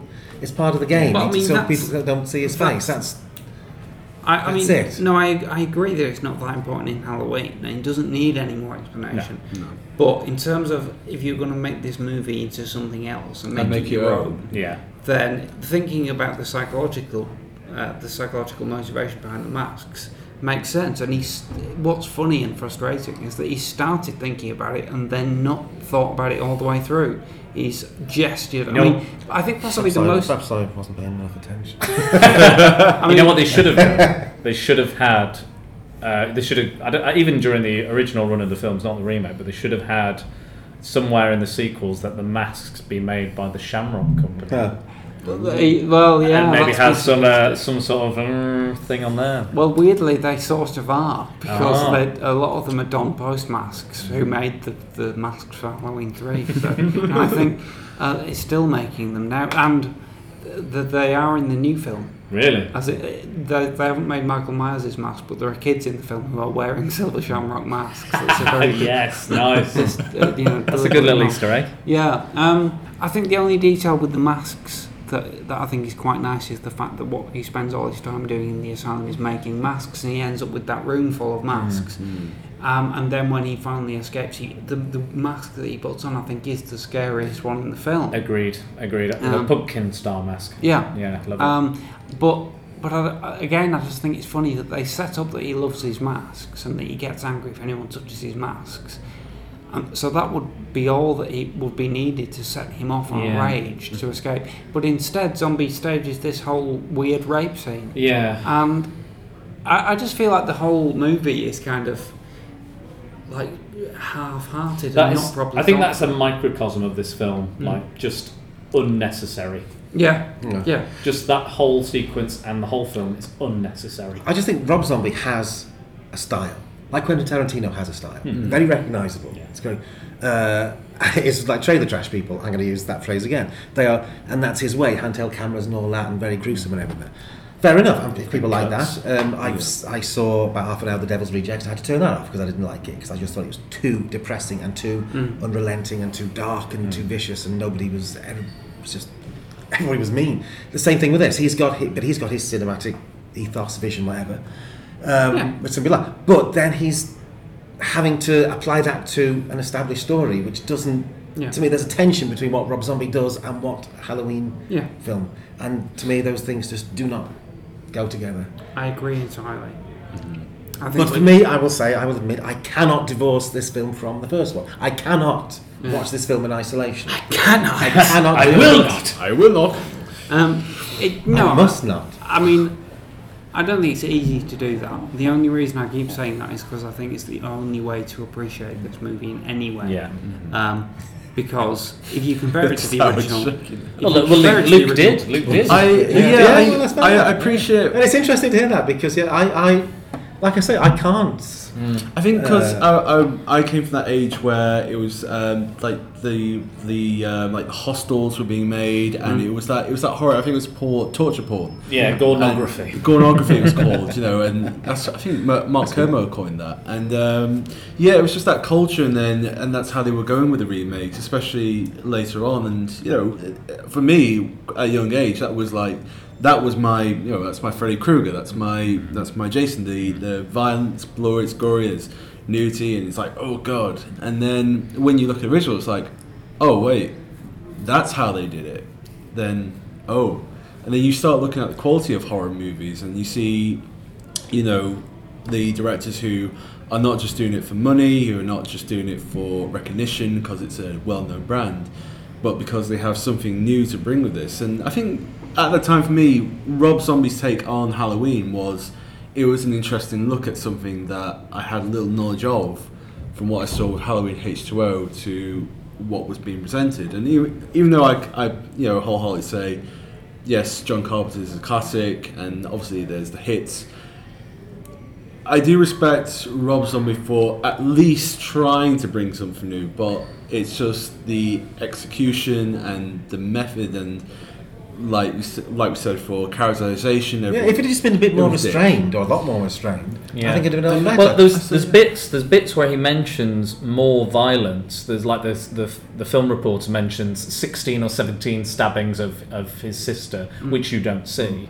So he has restrained it so- Well, somewhat, uh, but not nowhere near enough in, in my I mean, opinion as well. I'll have to say, I don't know if I watched the theatrical cut or the unrated. I- cut. I couldn't well, be sure with which one I watched. Halloween watched. 2, he, he literally goes into overdrive. And there's a scene I- where he kills Dr. Loomis, like, in a shed, like... Spoilers? well, yeah, well, he, he kill, funny enough, he kills him in this one. He does. He, he, Well- ba- and, in, he, and he does actually something similar to Donald Yeah. Pleasence. He goes, Michael! and, he, and basically he's crushing, you know, poor M- Malcolm McDowell's head just mm. to get him out of this movie. Yeah. And then, next thing you know, he's alive. On, well, he's alive on the ground somehow. Although you see, it looks like he's crushing his head. yeah. Then he's he, he's To be- on the ground and he looks. To be okay. fair, like every film, it looks like Loomis is dead. Yeah, to be honest, yeah. But- uh, but in the I'm back. Michael's still alive. Um, but um, no, but in the in the sequel to this, he he but Michael butchers, and I I say that word strongly, butchers Loomis to his like his head's half open, he's got cuts everywhere. Jesus. It's it's more brutal, and then I feel like even though Rob Zombie again tried to continue that whole psychological aspect with uh, Halloween one and two, it uh, again it's just it's just his style gets in the way of what could be potentially an interesting take of a known property. But then, having said all that, I mean, I kind of it is kind of like a generational thing in the sense that I was a big fan of things, things like The Howling Mhm. Mm. and, and and Halloween and thing. And I'm sure there were people at the time thinking, "Oh, those films are disgusting. There's Yeah, far, yeah, there's yeah, far too yeah, much, yeah. there's far too much gore and violence." And I love those films. Mm. Now I'm saying it about films I don't like, like Rom Are you, and are you, uh, are you, so are you, are you getting old? I'm going be 27 next week. I mean, what I will say, just um, partially agreeing with you, Luke, is that um, I think that yeah, I think you've got to respect that Zombie does have some kind of vision. It Mhm. might not be one that you like, but at least it is one. It has a- it has a cult He, following. he, he is, like I said earlier, you know, he's obviously sincere in his love of horror. And he tries to do what he wants to do, and I do respect that. Um, you know, he's kind of advertised his movies as being like a. Ret- I think one of the promotional phrases, I can't remember which film it, it related to, it might have been The Devil's Rejects, Mm. but it said it returns horror to um, a time when horror was a threat, not a promise, or something like that. Hmm. So it's like horror movies are endurance tests. Yeah. And that's what he thinks horror movies are. I don't think they should be, but if that's what he thinks he, that they are, Yeah, and he can't be faulted for trying to do it. I, and in a way, I think maybe the problem is that because he's got people like him, he's to a certain extent has respect and power within the industry. He is able to stand there and push his vision, and there's no one going. But hang on a minute, have you thought about dot dot dot? Yeah. Because that's what he needed on this. Yeah. You No know, restraint. He needed a co-writer. Well, he's or doing whatever. um, he's doing a sequel to Devil's Rejects that's coming out next year. Is he really? Oh dear. I think Rob Zombie might have been better fit. Like I was saying earlier, uh, uh, saying earlier in the other podcast we did about Resurrection. I think it was in that, or was it in this one? The kind of art house slasher. Are you saying we record these on the same day? What? No, We no, I didn't say last that. week. been six months Sorry, since the last one. I went into a coma, not unlike Michael does, for several several days. Um, I. Uh, yeah, like I was saying, he's like an art house slasher. So there's a more of a style to it. It's more stylish. It's more classy of the slasher characters, slasher uh, protagonist, antagonist. Um, I think Rob Zombie would have been better fit for another one of those characters. Maybe a Jason, maybe Yeah, a I Freddy, think so, because yeah. the Or way The Hills Have Eyes. Yeah, Hills Have Eyes. Things that would lend itself to Yeah. extreme violence Yes. and, and extreme brutality of those characters. That would, they would he would have been better fit for them. Yeah. Why Halloween? Yeah, but, I mean, a great quote from Mark Cousins, the film critic, once I remember him saying that you have to be childlike in a way to enjoy Carpenter's films. You have to want to be spooked. Mhm. And if if that means I'm childlike, then damn straight. Yeah, I think that's fine. Uh, and that doesn't really apply to what zombies trying to do. Yeah, uh, you know, one thing I did notice is Haddonfield underwent a hell of a bit, you know, one hell of gentrification Oh, from right. from those 15 years. If, Oh, right, okay. if the that's you know the white trash, is living there at that point, and then 15 years later it's the kind of Strode family. Yeah. That's some gentrification that's gone on in Haddonfield. Yeah, that's a good point actually. Because it's, I mean, uh, it's the same street, it's the same area. Like she walks down the street, and the, the house is there. Although I did, on a purely film technical level, I did find it much more confusing and hard to understand in this movie just where the houses are in relation to Mm. each other. You know, in the original film, it's very claustrophobic because you know that that house is over the road from that yeah, house, yeah. and, Mm. and, and you always know where everyone is. In this movie, the climax kind of moves from house to house, and I end up not knowing where the hell I am. Yeah, it was, well, they, again, they've shortened that section, haven't they? So it's Yeah. not as they don't have as time, much time to set that up in the direction. And they don't have time to set up the characters, really. like Yeah. Tommy and Lindsay. They're in it. Yeah. Um, uh, the actor playing Tommy, I think, is quite good. Yeah, and, he is, And yeah. he has a great name I, that, that I can't remember, but I urge you all to look up. the, little the little the little girl who's like, "I'm Queen Sheba. You better you better respect me." Something like. I was like, I was like, that was some good delivery. yeah, yeah. No, no, bow down before me. That was it. This is a- I'm Queen Sheba. Bow down before. me. Yeah. Um, Brilliant. Uh, I think that's possibly all we can say about um, Hallow- Zombies Halloween 2007, except, of course, that the saga is not over. Oh, Two God. years later, there was a sequel. Yay. Because this movie did make 60 million at the Wow, US box office, four times its budget. Um, so, yeah, So they became were a sequel. were gonna get it back. And unlike every sequel in the original franchise, this was an altered sequel with the original writer and director coming back to continue what he started in exactly the way he wanted. Um, and More I have. I have not seen Halloween I've 2 seen Halloween in nine years. But, and actually, I, I'll give you a preview of my reaction to it. Obviously, I intend to watch it again before we can talk about it on our podcast. Mhm. Um, uh, but actually, I saw Halloween 2 Howard on the same day that I met you for the first time ever. It was we'd both Lovely. just you know Which- which was the most Did you- terrifying? Did you, day. did you bond on it? I hate that movie. So did I. no, we didn't see it together. Um, yeah, we both just enrolled in a comedy improv workshop in Manchester. So that's where we met. And afterwards, I, I, I, I went off on my own to watch Halloween 2 on the basis that I didn't want to see Halloween the remake, but Halloween 2, they could pro- they couldn't make that movie any worse. Probably not. I know that I'm not not to knock up the original Halloween 2, but I just thought Is that? We'll find out, it's won't not we? the same. But anyway, It's time, Michael. so I went in there, and when I came out of the cinema, I think I saw it more or less. I was almost the only person in the cinema. It's very few people, and when I came out, I was more angry than I've ever been at Wow. a movie. and I texted my friend Ross, and I, as I remember, the text said something like. I have just seen Rob Zombie's Halloween 2, and I believe that his mission in life is to drive his audience insane. this can be the only explanation for the fact that I now have a great desire to beat Rob Zombie to death in front of his wife. and uh, Ross texted me back and said, Well, we found your tipping point. um, so that those are my th- feelings about that movie years ago. I, I but I, I would like to, now that we've watched the original movie and tried to look into the context a bit. I, I would like to watch it again and talk to you guys about what it's like. Um, Howard, I don't think you've seen it. I haven't seen it no. I've not seen it. You've never seen it. I've Luke? seen it. I have seen it. Okay, so we'll, we'll come back to that, um, and we'll also be very soon watching the, the new Halloween, hopefully, which is not too far away from release right now as we speak. And what's the new Halloween film called? Oh, I can't remember. Oh, yeah. gosh. Uh, I hope it's not, you know, going to be a confusing title. I think it might be. No, no, they, It's, would, I think it's similar, but they, would, they wouldn't do that to us. Yeah, they wouldn't no. do that. I think Um, it's got numbers. But I, I think, yeah, they always do, don't they? Um, Halloween minus one. Well, one of the sequels to Final Destination is called The Final Destination. God, ridiculous. That's brilliant. That's ingenious. the new Rocky, f- uh, sorry, the new Rambo film is going to be called Last Blood. That's clever. yeah, that's well, Yeah, but at least it's called something other than. I think technically the next Friday the 13th movie is the 13th movie, so I think they should call it the 13th Friday.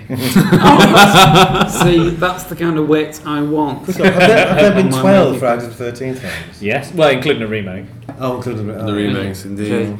So um, hopefully, I would love to reconvene with you guys soon, and we can we can tackle Halloween too. And I hope that the listeners will stay with us for that.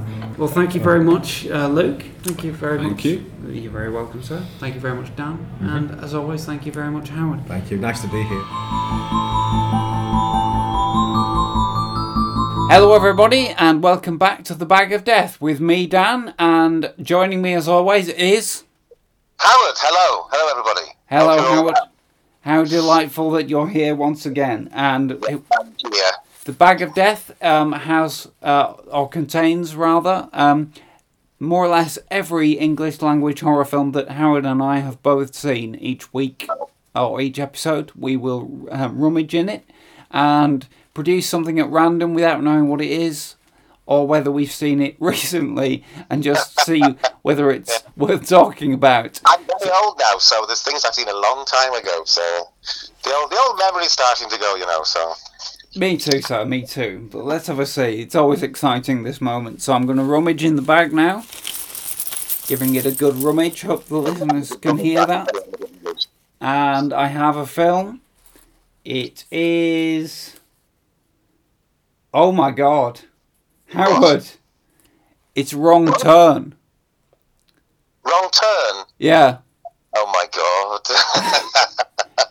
You happy to talk about that? I know it's a, it's it it's led to a particularly um, pleasurable period of your life. I think. well, I think you have a lingering affection for this film, or do I mean the exact opposite? well, um, wrong turn itself is. It's okay. I mean, it is what. It, uh, if we're talking about wrong turn, I believe that Wrong Turn Five is the worst film ever made. Worst film I've ever seen, uh, and I don't think Wrong Turn Four, Three, or Two are all that terrific. Well, Wrong Turn Two is all right, but all the others are just pretty. I just find them dismal and stupid and ridiculous. The first Wrong Turn is okay because it's you know it's not it's it's the first one. Yeah. So it's original, so you don't really know what's going to happen, and it isn't quite as. I mean, it's pretty gruesome, but it's not as gruesome as it became later on, which is Yeah. fairly disgusting, really. Well, so I mean, I, I only watched Wrong Turn fairly recently. So Wrong Turn, for listeners who don't know, was released in two thousand and three, and it's basically um, uh, a, a cannibalistic survival horror film about some travelers who, who get kind of lost in the woods in, in America and get preyed on by kind of cannibalistic inbred, inbred mutant type folks um, uh, in a kind of uh, Hills Have Eyes sort of style. Um, I can't remember what the rationale is for where or, or where they come from or who they are, the monsters in it. But I, I, I do remember that I think the rationale for the movie being made was that um, the the company of um, the makeup artist and designer Stan Winston wanted to demonstrate that they could do this kind these kind of makeup effects. So they actually put quite a lot of the money into it. Um, and uh, when I say this kind of makeup effects, I mean the, the kind of I assume that they're talking about the the kind of subhuman makeup effects that make the uh, the monsters look kind of like people but a bit less than people. It's strange because it's not a movie where you immediately go, "Oh yeah, the makeup effects were, were where it's at." You know, it's not like Hellraiser or The Thing or something where the the, the uh, kind of the, the practical effects kind of define the film. Um, uh, I also remember that it's got Eliza Dushku in it, who had just come off the back of starring or co-starring in Buffy the Vampire Slayer for a few years. Um, I can't remember the name of the lead male actor. I think No, it might be I- Jonathan there's this something. lady called Jeremy Sisto. Oh, I that's it. Yeah, yeah, yeah. Jeremy Sisto, sorry. Um, and it's written by Alan B. McElroy, who we talked about on the Halloween 4 uh, retrospective podcast because he wrote that film um, and, and therefore created what became the Wrong Turn franchise and I think now stands at seven or eight films, and I think that there, there is a reboot on the way or a remake of the original.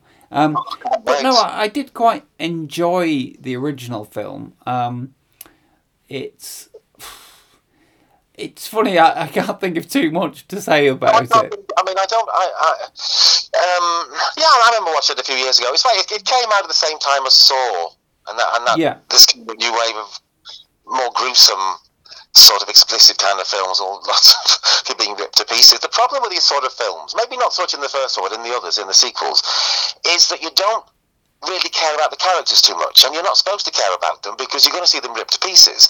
If, if you found them too engaging or too likable, it would be too unpleasant to see them being so horribly murdered. Mm. So the the lead characters have to be kind of fairly not not very likable, you know, sort of kind of rather sort of unpleasant. Well, not unpleasant, but sort of not not just not very sympathetic people. So you you don't mind seeing them. Being, that's how I find it. I just find the characters not very engaging because they're not supposed to be.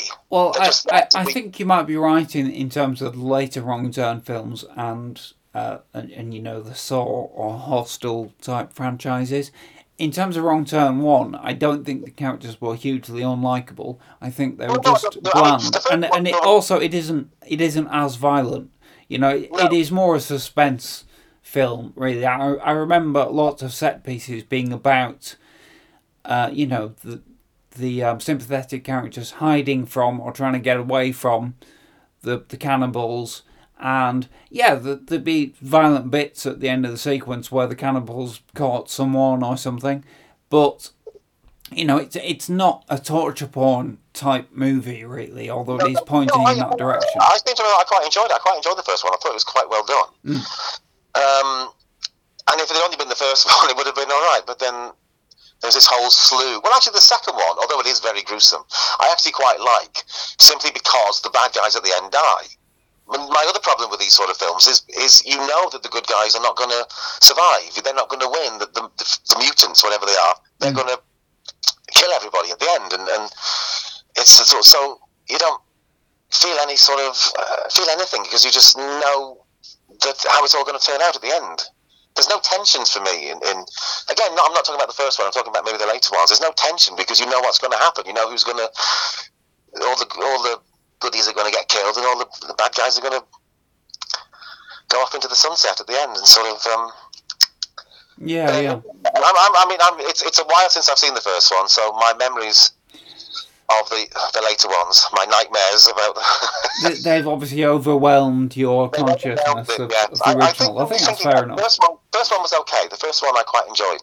Yeah, it, it's nice enough. Um, nice is a completely inappropriate word, um, but it's um, yeah, you know, it's it keeps your attention. It's pacey. It's well enough acted, well enough done, and I think you do care about the characters. And it's not too predictable. I can I actually can't really remember what happens at the end. No, I can't. I think they all get. You think all the the mutants have been killed and then they all get up again or something. I think But that's that's. I, I, I can't remember whether the, I think some of them survived. I think some of the goodies survived, don't they, and get away I think I so. I think yeah. Um, off in a truck or something. And and as a as a vehicle for Eliza Dushku, who was quite a, a strong presence, and you know later went on to star in Joss Whedon's TV series, which I've never seen, um, Dollhouse. You know, I, I thought I enjoyed it on that level. Um, she could have done more stuff like that, and maybe she has now. I don't know. Um, Yeah, I'm not. I, I know the name. I, I'm not too familiar with her. yeah, she, she she played uh, she played Arnold Schwarzenegger's daughter in True Lies.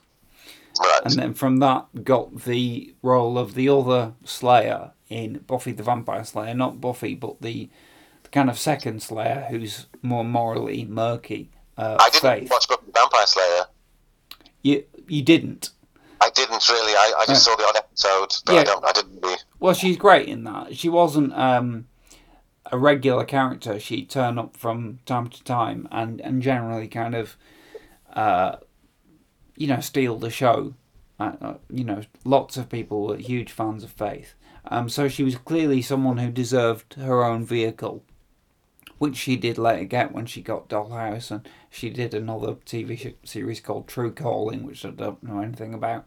But since then, she's kind of disappeared, and I'm I- I'm worried for her that she might have actually retreated to the straight to DVD or straight to streaming realm of uh, kind of more wrong turn type movies. But basically, she's a good heroine for this kind of film. You know, she's um, she's she's pretty enough to go on the poster, but also can handle herself well enough and is a good enough actor to believably kind of fight back against this kind of threat. She's a she's a classic final girl in a slasher movie scenario, really.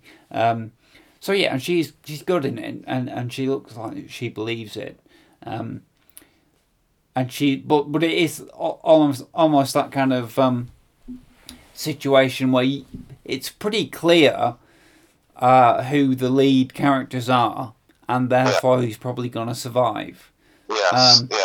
Maybe maybe in a way she's a bit too strong in that sense. Maybe the script is a bit too predictable.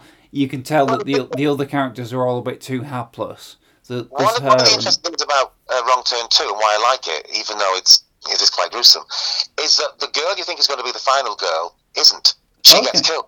Right. And the girl who ends up being the final girl is this kind of stroppy one. They think, oh, well, she's going, she's going to get killed. And, and actually, she, you know, sort of like um, is the heroine at the end and becomes very brave and very sort of everything. And, and I thought, well, that's an interesting thing. The, the, the capable, sort of likable girl who you think is going to be the, the sole survivor at the end is, is, is killed off fairly early on. And, you know, they've, they've taken a, a much less sympathetic character uh, and made her the, the heroine kind Yeah, at the yeah. end. I thought, well, that's a kind of like a neat because it's right. You do know who's who the leads are and who the Yeah, who the hopeless ones are going to get sort of yeah yeah.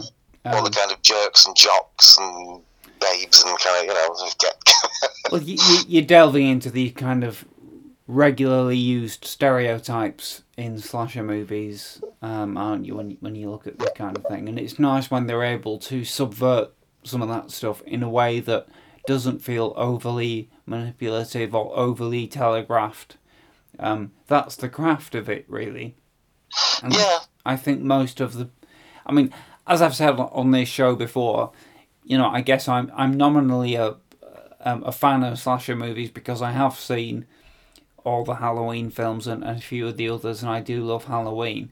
But there, but I was thinking today, compared to if you compare the number of films I've seen to the size of the genre, then it's probably one of the least the one of the genres I have least experience of. Um, I, there are so many. I, I tend to think that the the interesting ones are probably the ones that have scripts which can pull off those kind of reversals that you're talking about. Yes. But um, I actually don't know because I haven't seen enough of them. I've seen relatively few slasher films actually when I think about it because there are so many of them. I've seen them. Uh, Halloween. I've seen a thing called, a thing called House on Sorority Row and one or two others. And, but I've seen actually very few of them. When you look in the reference books, there's so many of them, and, and some are pretty obscure. Uh, and I've seen, and I think it doesn't bother me because I think they're all more or less the same. But um, Yeah, we think. It, I mean, maybe I, I should look a bit more into it and kind of investigate some of. I'm sure there are interesting ones that I've not um, looked at, and uh, something good to listen to, which I'm looking forward to listening to. Haven't done yet as of this recording. Is that our friend Spider Dan and his uh, frequent co-host uh, Dennis Whittle have just released an episode of their podcast, which is a kind of survey of the slasher genre. So I've not heard that yet, but I'd, I'd be quite interested to see what they uh, know and think. Because uh, when we did the Halloween episodes with Dan, he did know a number of films that, that you and I didn't, and could Yeah. talk in a way more knowledgeably than us. I suppose because of the crossover between the kind of slasher film and the kind of midnight movie, cult movie thing, which is, is kind of his his bag. Um, so yeah, so I'd look forward to that, and I'll put a link in this episode's uh, show notes for that as well. But so that was a a, um, a sudden left turn into wrong turn. We we weren't expecting that, but that's the delight of the bag of death. It's So- good. No, it's good. It's good. It's watchable. Yeah, it's worth watching. So Yeah. yeah. Yeah, I think so. but Um, Wrong Turn Five isn't. Wrong Turn Five should be buried somewhere. Every copy of it should be burnt and buried, and melted down then, then buried again. and recycled as firelighters.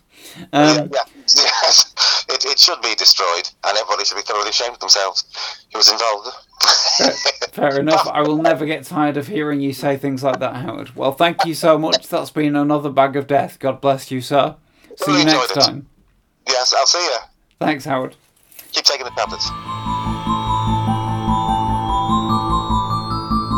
Hello, everybody. Back to 2021 now. And here's me, Dan. Hello, and Stella. Hello, back. And we've just heard uh, the past tense version of myself and Howard talking about uh, the 2003 film Wrong Turn, which I didn't realise when we recorded that just a few weeks ago has been remade, and the remake is out now. Uh, and I, I saw a review on Variety which didn't uh, didn't exactly enthuse about it, but it is still written by the original writer uh, Alan McElroy. Oh. Um, but apparently it's very different. if it's out, if it's out, where's it available to watch? I feel like I should know that, shouldn't I? Because um, otherwise it's uh not worth saying it. Let me just find out. So I have seen the other Wrong Turn. I know I have. I think I've only watched it once a long time ago. Yeah, I, I'm sure I liked it. It's blood soaked, isn't it? It is, and there, you know, as Howard will will tell you, there are five even more blood-soaked sequels. That's what we need.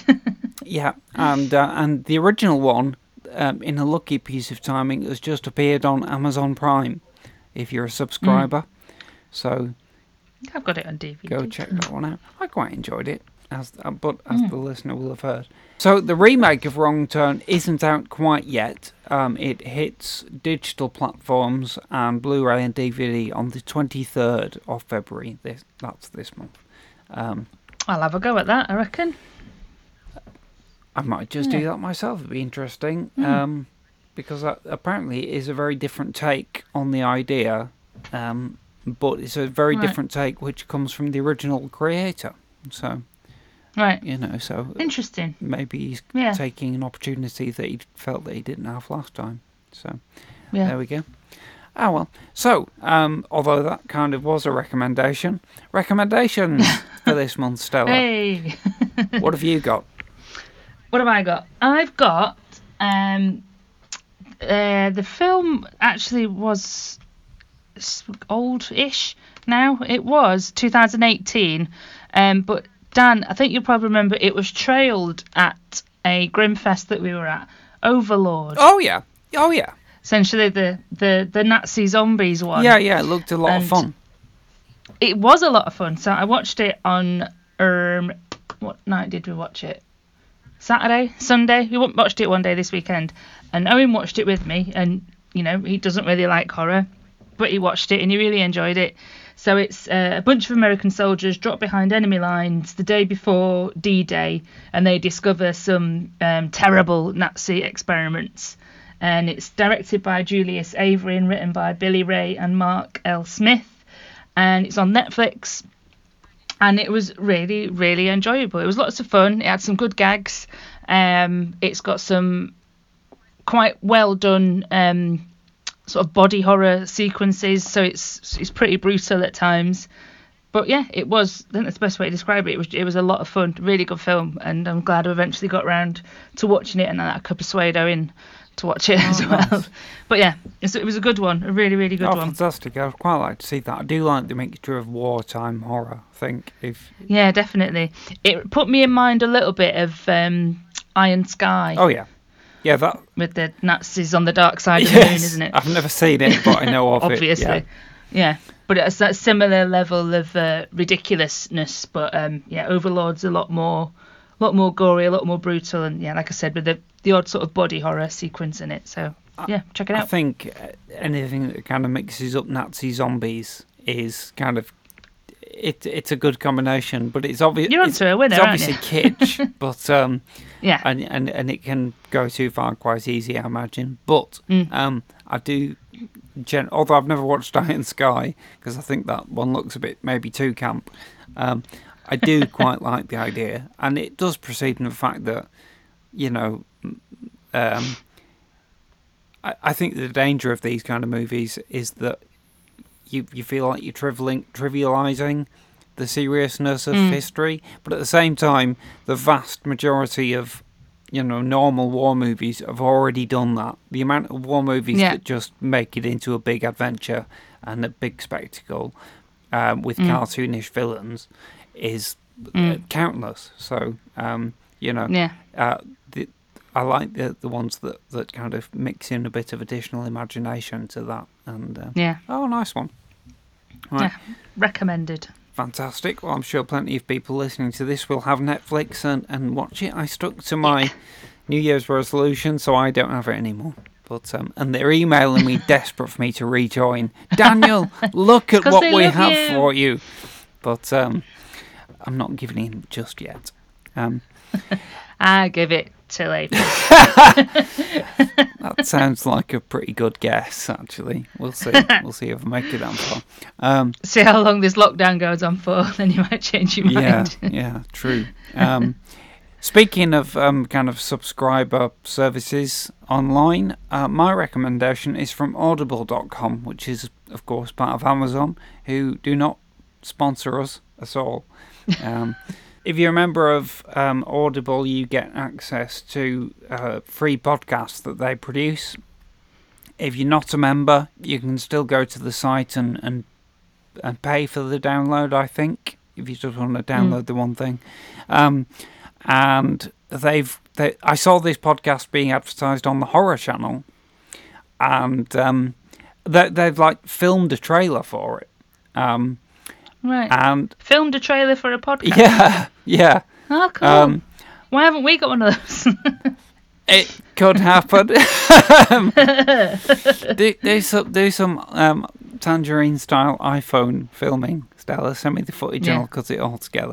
But um, uh, yeah. Uh, anyway, uh, it caught my attention because uh, it's clearly got visually. I recognise that it's got Pearl Mackie in it, who used to be in Doctor Who, and she's not done a lot since, but she's cool. Um, and it's called Sour Hall. It's written and directed by, um, let me just make sure I get her name right, uh, Laura Cohen Ashman. And it's about a lesbian couple played by Pearl Mackie and Lucy Fallon, who uh, Lucy Fallon's uh, character has grown up on a farm in Yorkshire, and they both decide to move back to it and try and um, renovate it and turn it into a working farm again. It's run down since she's been moved moved away and her parents have died, um, and the obviously the farm seems to have some kind of uh, dark presence within it. I've only listened to one episode so far, so it is a qualified recommendation um, Mhm. because I don't know where it's going, but it's atmospheric and the performances are good, and um, and you know uh, there's something about the combination of kind of hip sounding, kind of very urban lead characters in a fairly realistic version of um, you know rural Yorkshire that is Mm. quite fresh and um, you know there's I, I often feel like there isn't enough Yorkshire set to horror somehow and um, and it's a horrifying place. it, it just strikes me as you know it can be it can be nice but um you know we've we've got so many episodes of Last of Some Wine um, I think we, we, we want an equivalent amount of horror films set there. An American Werewolf in London doesn't count because A, it's only in Yorkshire for the first 15 minutes, and B, they didn't even film it in Yorkshire. It's down south somewhere. Stick to it road, lads. Uh, so, hey dear. But anyway, so yeah, um, Sour Hall, I'll put a link into that. Um, Cool. Oh, and I should mention, although it's it is written and directed uh, by Laura Cohen Ashman, it's based on a short story by Naomi Booth, and it revolves around something which I don't think is referenced enough in horror, um, or a word that doesn't get used enough in horror. A good old kind of British word, boggart. There's a boggart in the um, farm, I think. A boggart, isn't that a thing that comes out of a wardrobe in Harry Potter? Uh, well, yeah, it's some kind of spirit creature. Uh, it it's Hmm. from folklore. It's not um, it's not Ah. just a Harry Potter thing. Um, you know, there's a place in uh, Bl- I think it's Blackley called Boggart's Hole Clough. Boggart Hole. Yeah. yeah. So I remember we were driving past it at speed once in the dark, and uh, Owen is quite dyslexic. he saw the sign for Boggart Hole, and he yelled, "Oh look, Boogle Hill!" nice. Bugle Hill sounds friendly. Uh, Doesn't it? And we've driven past it a few times because I think we've gone to like a camping barn up there regularly, like, or, or in and around that area. And every time we go past the sign, I'm like, "You say, shut up." Right. Boogle Hill. Oh, No. bless him. Uh, That's not what it says. It's a short story that they've expanded to, I think, six episodes, or, or maybe eight. So, and they're 25 minutes long each, so it's excellent kind of Oh, it's a good length. pre-bedtime listening. So that's Yeah. what I'm doing. Um, so that's my recommendation. I'll let you know. I'll come back next week and let you know how I found the end of it, and whether I want to take back the recommendation or not. Because you know, a good like I did with them. Blind. Yeah. Watch this. Oh no, don't. Uh, yeah, yeah, I've I've fallen into that trap, haven't I? So you better not let me down, Sour Hall. But you know that they are both things where the title is the name of a building, so there's an uncomfortable parallel Uh-oh. going on here. so, well, uh, that's our stuff for this week, folks. Um, yeah, we're going to be back next week. We, I think we know know what we're going to do, but you never know what might happen to change plans. So I'm not going to say it right now. Um, you can just enjoy the surprise. All right. thank you so much, Stella, for keeping us company. Thanks, Dan. And uh, thank you, listeners, for listening. And see you next time. Bye. Bye. You have been listening to And Now the Podcast Starts. Produced and released by Ambidextrous Solutions Limited. Presented by Stella Gaynor, T.D. Velasquez, and Howard Whittock. With special guests Luke Richards and Spider Dan. Special thanks to Greg Hume for our original theme music and to Brian Gorman for our original artwork. All dialogue and music clips from films, TV shows, and trailers are used for the purposes of criticism in the spirit of fair dealing as defined in UK law and fair use as defined in US law. No copyright infringement is intended. Please visit our home on the web www.andnowpodcast.com for more content and contact details. Or visit our Facebook pages at And Now Pod or at Lee Cushing Pod. Follow us on Twitter at And Now Podcast or at Lee Cushing Podcast.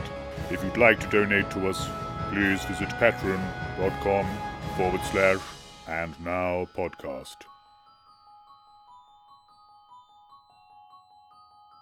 And now the podcast stops.